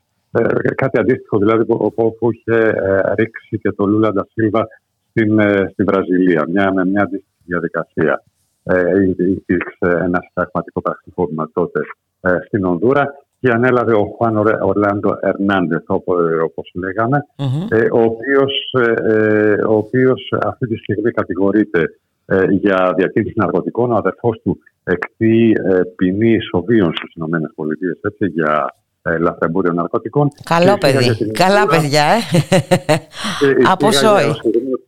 Ο συγκεκριμένος- ε, Εισήγαγε ο συγκεκριμένος πρόεδρος την Ονδούρα στην ομάδα των ναρκοεστάδων, όπως όπως τις λένε στην Μάλιστα. Λατινική Αμερική, δηλαδή τα κράτη που είναι ε, ουσιαστικά υποχείρια των καρτέλ ε, ναρκωτικών. Ναρκωτικών. Ονδούρα, Σαλβαδόρ, Γουατεμάλα, αυτές οι χώρες της Κεντρικής Αμερικής. Και μάλιστα τώρα με την ε, αλλαγή του, ε, έτσι, του πολιτικού τοπίου ε, αναμένεται να υπάρξει και διαδικασία, να υπάρξει και ένταλμα έκδοσης του Ερνάντετ στις ΗΠΑ για λαθρεμπόριο ναρκωτικών. Να δούμε πώς θα εξελιχθεί και αυτό. Ε, από εκεί και πέρα, η Ξιωμάρα Κάστρο, έτσι είπαμε, η σύζυγος του Εμμανουέλ Φελάγια, ε, ε, εκλέγεται με μια ατζέντα, ε, ε, συνε- ε, θέλει να, ε, στο, προ- στις, ε, προς το προεκλογικό της πρόγραμμα, ε, τονίζει ότι ε, θα συνεργαστεί με τον ΟΗΕ για να δημιουργηθεί μια διεθνής επιτροπή για την καταπολέμηση της διαφορά στη χώρα, στη χώρα, η οποία είναι πολύ εκτεταμένη λόγω και των σχέσεων έτσι, με τα καρτέλ των ναρκωτικών ε, και όλα αυτά. Ε, Επίσης, κάτι πολύ σημαντικό για, τους, ε, για τον πληθυσμό, ίσως να θυμόμαστε, να θυμόμαστε να θυμούνται και οι ακροατές μας τις μεγάλες πορείες από φτωχούς ε, κατοίκους της Ονδούρα, ε, του Σαλβαδόρ προς τις ε, προς τις Ηνωμένες Πολιτείες που σταματούσαν στα σύνορα με το Μεξικό. Ε, λοιπόν, ένα, ένα, ένα πολύ σημαντικό ε, κομμάτι από το προεκλογικό τους πρόγραμμα έχει να κάνει με τη μείωση προ, προμηθειών σε εμβάσματα που στέλνουν οι μετανάστες οι, ε, οι Ονδουρένοι από τις Ηνωμένες Πολιτείες π.χ. προς, τους, προς τις οικογένειές τους στις, ε, στην Ονδούρα. Οι τράπεζες ε, ε, παίρνουν εξωφρενικές προμήθειες ε, για αυτά τα εμβάσματα και ε, έχει υποσχεθεί σήμερα Κάστρο ότι θα τα μειώσει. Και επίσης κάτι άλλο πολύ σημαντικό, ε, ανέφερε ότι θα προχωρήσει στην κατάργηση των ε, περίφημων ζωνών εργασία και οικονομική ανάπτυξη που έχουν ληφθεί στη ζώνη, ε, στην, ε, και στην ε, χώρα, ε, όπου ε, βέβαια πέρα από την ανεπαξία εργασιακών δικαιωμάτων και αυτά, ήταν, ε, ήταν ένα πεδίο ε, ιδιαίτερα ε, επίφορο για όλα τα σχέδια των καρτέλ των ε, ναρκωτικών. Πολλά περνούσαν από, ε, από εκεί. Ε, δε, ε, στο, στο διάγγελμά τη, μετά από τις εκλογές, ανέφερε βέβαια ότι θα σχηματίσει μια κυβέρνηση εθνικής συμφιλίωση, ειρήνης, δικαιοσύνης. Αλλά αξίζει, πιστεύω, να, ε, να σημειώσουμε ότι τελείωσε το διάγγελμά τη με την ε, γνωστή φράση, με την γνωστή ρίση του Κεβάρα από την Ισπανική Επανάσταση. Άστα la Βικτόρια Sempre. ε, μέχρι την νίκη πάντα έτσι. Ε, αν θέλεις να πάμε λίγο και στο Περού όπου, όπου δυστυχώς είχαμε κάποια αλλεπάλληλα δυστυχήματα τώρα τις ε, τελευταίες μέσα σε 24 ώρες κάποια λεωφορεία πέσανε, σκοτώθηκαν αρκετά δεκάδες, αρκετές δεκάδες ε, κόσμου. Ε, ας, ελπι- ας ελπίσουμε ε, έτσι, το, το κακό να είναι όσο το δυνατόν λιγότερο. Αλλά ε, θα ήθελα έτσι να κάνω μια αναφορά ε, ε, περισσότερο για κάποιες, για κάποιες κινήσεις που κάνει εκεί η εισαγγελία της ε, χώρας, η Γενική Εισαγγελία, κατά του Προέδρου Πέτρο Καστίγιο. Να θυμίσουμε ότι τώρα πρόσφατα το καλοκαίρι έτσι αναδείχθηκε νέος αριστερός πρόεδρος ναι. στη χώρα, ο Πέτρος Καστίγιο. Λοιπόν, οπότε είχαμε μια ε, άμεση κίνηση της εισαγγελίας. Είχαμε την Κυριακή κάποια ε, δημοσίευμα, κάποια ρεπορτάζ μάλλον ε, από κάποιο ιδιωτικό κανάλι εκεί στο Περού ότι ο πρόεδρος Πέτρο Καστίγιο είχε κάποια ραντεβού τα οποία δεν ήταν στην ατζέντα του. Ε, δεν, είχε, δεν είχαν δημοσιοποιηθεί δηλαδή ε, με κάποιους επιχειρηματίες και αμέσως ε, η εισαγγελία ε, ανέλαβε δράση και ε, έβγαλε ανακοίνωση ότι θα εξετάσει τις ε, συγκεκριμένες καταγγελίες διότι ε, πάνω απ' όλα η διαφάνεια και βέβαια καλό, καλό θα κάνει και θα τα εξετάσει όλα αυτά. Αλλά απλώς Δεν ήθελα καταλαβαίνω να- όμως, δηλαδή ε, Ε, διαφάνεια πρόσεξε, πρόσεξε. Ε, πο- Ναι, πο- ναι, πώς πολύ- συνικοποίηση των πολύ καλά. συναντήσεων ε, και Πολύ μάλιστα... καλά θα κάνει αυτό. Ε, αυτό εξετάσει. τι είναι αυτό; Η διαφάνεια πάνω απ' όλα. Ναι. Αλλά απλώς θα ήθελα να, έτσι, να, έτσι, να αναδείξουμε το παράδοξο ότι αντίστοιχα η υποψήφια του δεξιού κόμματος τότε στις εκλογές που όπου κέρδισε από Καστίγιο και Ναι. το Φουχημόρη, Μμμ. ε, έχει διάφορες κατηγορίες που σέρνονται από, ε, από εδώ και χρόνια που δεν είναι κατηγορίες. Υπάρχουν υπογεγραμμένα έγγραφα με Μάλιστα. πολυεθνικές, μεγάλες πολυεθνικές από την Βραζιλία με τον Ντρέχτ, γνωστό πολύ μεγάλο σκάνδαλο, ε, για, ε, για προμήθεια, για δωροδοκίες. Το, ε, θα υποθέσει που φέρνονται για χρόνια στην ίδια Γενική Εισαγγελία. Μάλιστα, η Έτσι, οποία αλλά εγώ ε, ε, αγρόν Ναι, αγοράζει. αυτό- Μάλιστα. Ε, όπου, ε, έτσι, ε, Και όπου ξαφνικά είναι αυτό που ενδιαφέρθηκε λέγαμε για με- κάποιες, με- ε, συναντήσεις έτσι του Καστίγιου. ακριβώς. Με, με τη γίδα στην πλάτη, έτσι, υπογεγραμμένα συμβόλαια, δωροδοκίες ε, και σκάνδαλα εκατομμυρίων δολάριων. Και ξαφνικά για κάποιες συναντήσεις ήταν, Μάλιστα. ήταν ε, κεραυνοπόλα η αντίδραση τη ε, εισαγγελία. Μάλιστα. και αν θέλεις, κλείνοντας, να κάνουμε και μια αναφορά στην ε, Ισπανία. Ε, αν και βέβαια έχει. Πάντως αυτό το ζήτημα με το θέμα του Περού είναι σοβαρό έτσι και προφανώς ε, γίνονται κάποιες κινήσεις, παίζονται κάποια ε, παιχνίδια. Ε, Ε, τα- ασφαλώς, πα- ασφαλώς. παρακολουθούμε Μπάμπη Κοκόση ναι, εξάλλου είναι γνωστά τα παιχνίδια που παίζονται σε αυτή την περιοχή της γης κατά Ε, καιρούς ακριβώς, ακριβώς. ναι. Και κλείνοντας, Για πάμε θα με ήθελα να την, κάνουμε στην μια Ισπανία αναφορά. ναι. Ναι, στην Ισπανία όπου τις ε, προηγούμενες ημέρες είχαμε μια ε, μεγάλη νίκη των εργαζόμενων των εργατών στον ε, τομέα της μεταλλουργίας ε, στο νότο, στην Ανταλουσία, στο Κάντιθ ε, συγκεκριμένα. μετά Ε, από, όπου μια, μετά- από, από, από μέρες απεργίας διαρκείας.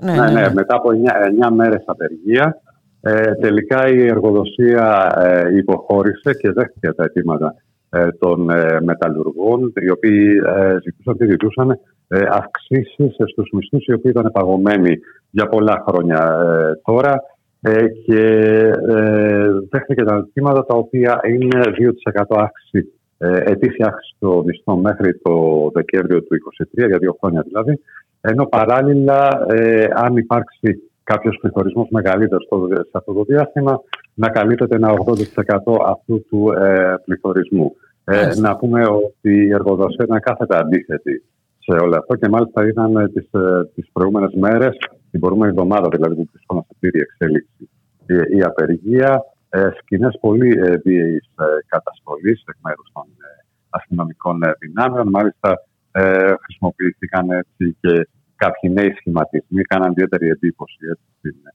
ισπανική ε, κοινωνία. Πάντως να πω ότι οι συγκεκριμένες κινητοποιήσεις ε, ε, ε, πέρα από το ότι έχουν να κάνουν βέβαια με ένα ε, αρκετά με ένα ευαίσθητο και ένα σημαντικό κομμάτι έτσι, της ε, παραγωγής, της Μμμ. παραγωγής σε αυτό το κομμάτι της Ισπανίας. Είναι σε μια περιοχή που πλήττεται, πλήττεται ιδιαίτερα από την ε, ανεργία. Ε, μετά από το κλείσιμο έτσι, μεγάλων εργοστασίων τώρα τελευταία, τα τελευταία χρόνια όπως τη Airbus και επίσης ε, είχε την υποστήριξη και της, και, ό- και της υπόλοιπης ε, τοπικής ε, ε, κοινωνίας από, υπόλοιπους, από τους υπόλοιπους εργαζόμενους ε, από φοιτητές, συνταξιούχους στις δημοτικές. Πολύ σημαντικό. Ε, πα- πάρα πολύ σημαντικό. Πολύ γιατί σημαντική ήταν- εξέλιξη ήταν και- ένα, ένα, ένα κεντρικό αφήγημα της εργοδοσίας και Μμμ. από διάφορα κανάλια βλέπαμε στις Ισπανία αυτές τις μέρες ότι είχαν παρισφρήσει πολλά στοιχεία ε, ξένα προς το εργατικό κίνημα. μέσα και- Τι μας θυμίζει, τι μας θυμίζει αυτό, Μπάμπη, ε; Ακριβώς, Ε, ακριβώς, ναι, γι' ναι, αυτό το ναι, ναι, ναι. αναφέρω. Ε, εντάξει, κοίτα, ε, έχουν γίνει πολύ προβλέψιμοι πλέον. δηλαδή, με το που βλέπεις μια κινητοποίηση, κάτι να γίνεται, ξέρεις αμέσως τι πρόκειται να ακούσεις. Το σημαντικό είναι λοιπόν ότι κέρδισαν, εν προκειμένου, ε, ε, πάλεψαν ε, σε, και σε, όπως είπες Ακριβώς. εσύ, έχοντας αλληλέγγυα και την κοινωνία. Οπότε, Ακριβώς, όπως- λοιπόν, όπως- Όπως είδαμε και εδώ στην Ελλάδα έχουμε κάποια τέτοια παραδείγματα. αντίστοιχα και στην έτσι Ισπανία. γίνεται, έτσι Ε, γίνεται αυτά και ελπίζουμε να ως μπορούμε να γνωστόν πιάσουμε αυτά τα- επιχειρήσεις, εργοδότες και όλοι αυτοί ε, χωρίς εργαζόμενους απλά δεν μπορούν να υπάρξουν. Ε, να σε ευχαριστήσω. Τώρα, να- Δεν δεν γυρίζει. Έτσι ακριβώς. να σε ευχαριστήσω πολύ Μπάμπη. Να είσαι καλά. εγώ και Καλό εγώ. σου απόγευμα. Καλό απόγευμα. Γεια χαρά. Άντε, γεια. Γεια.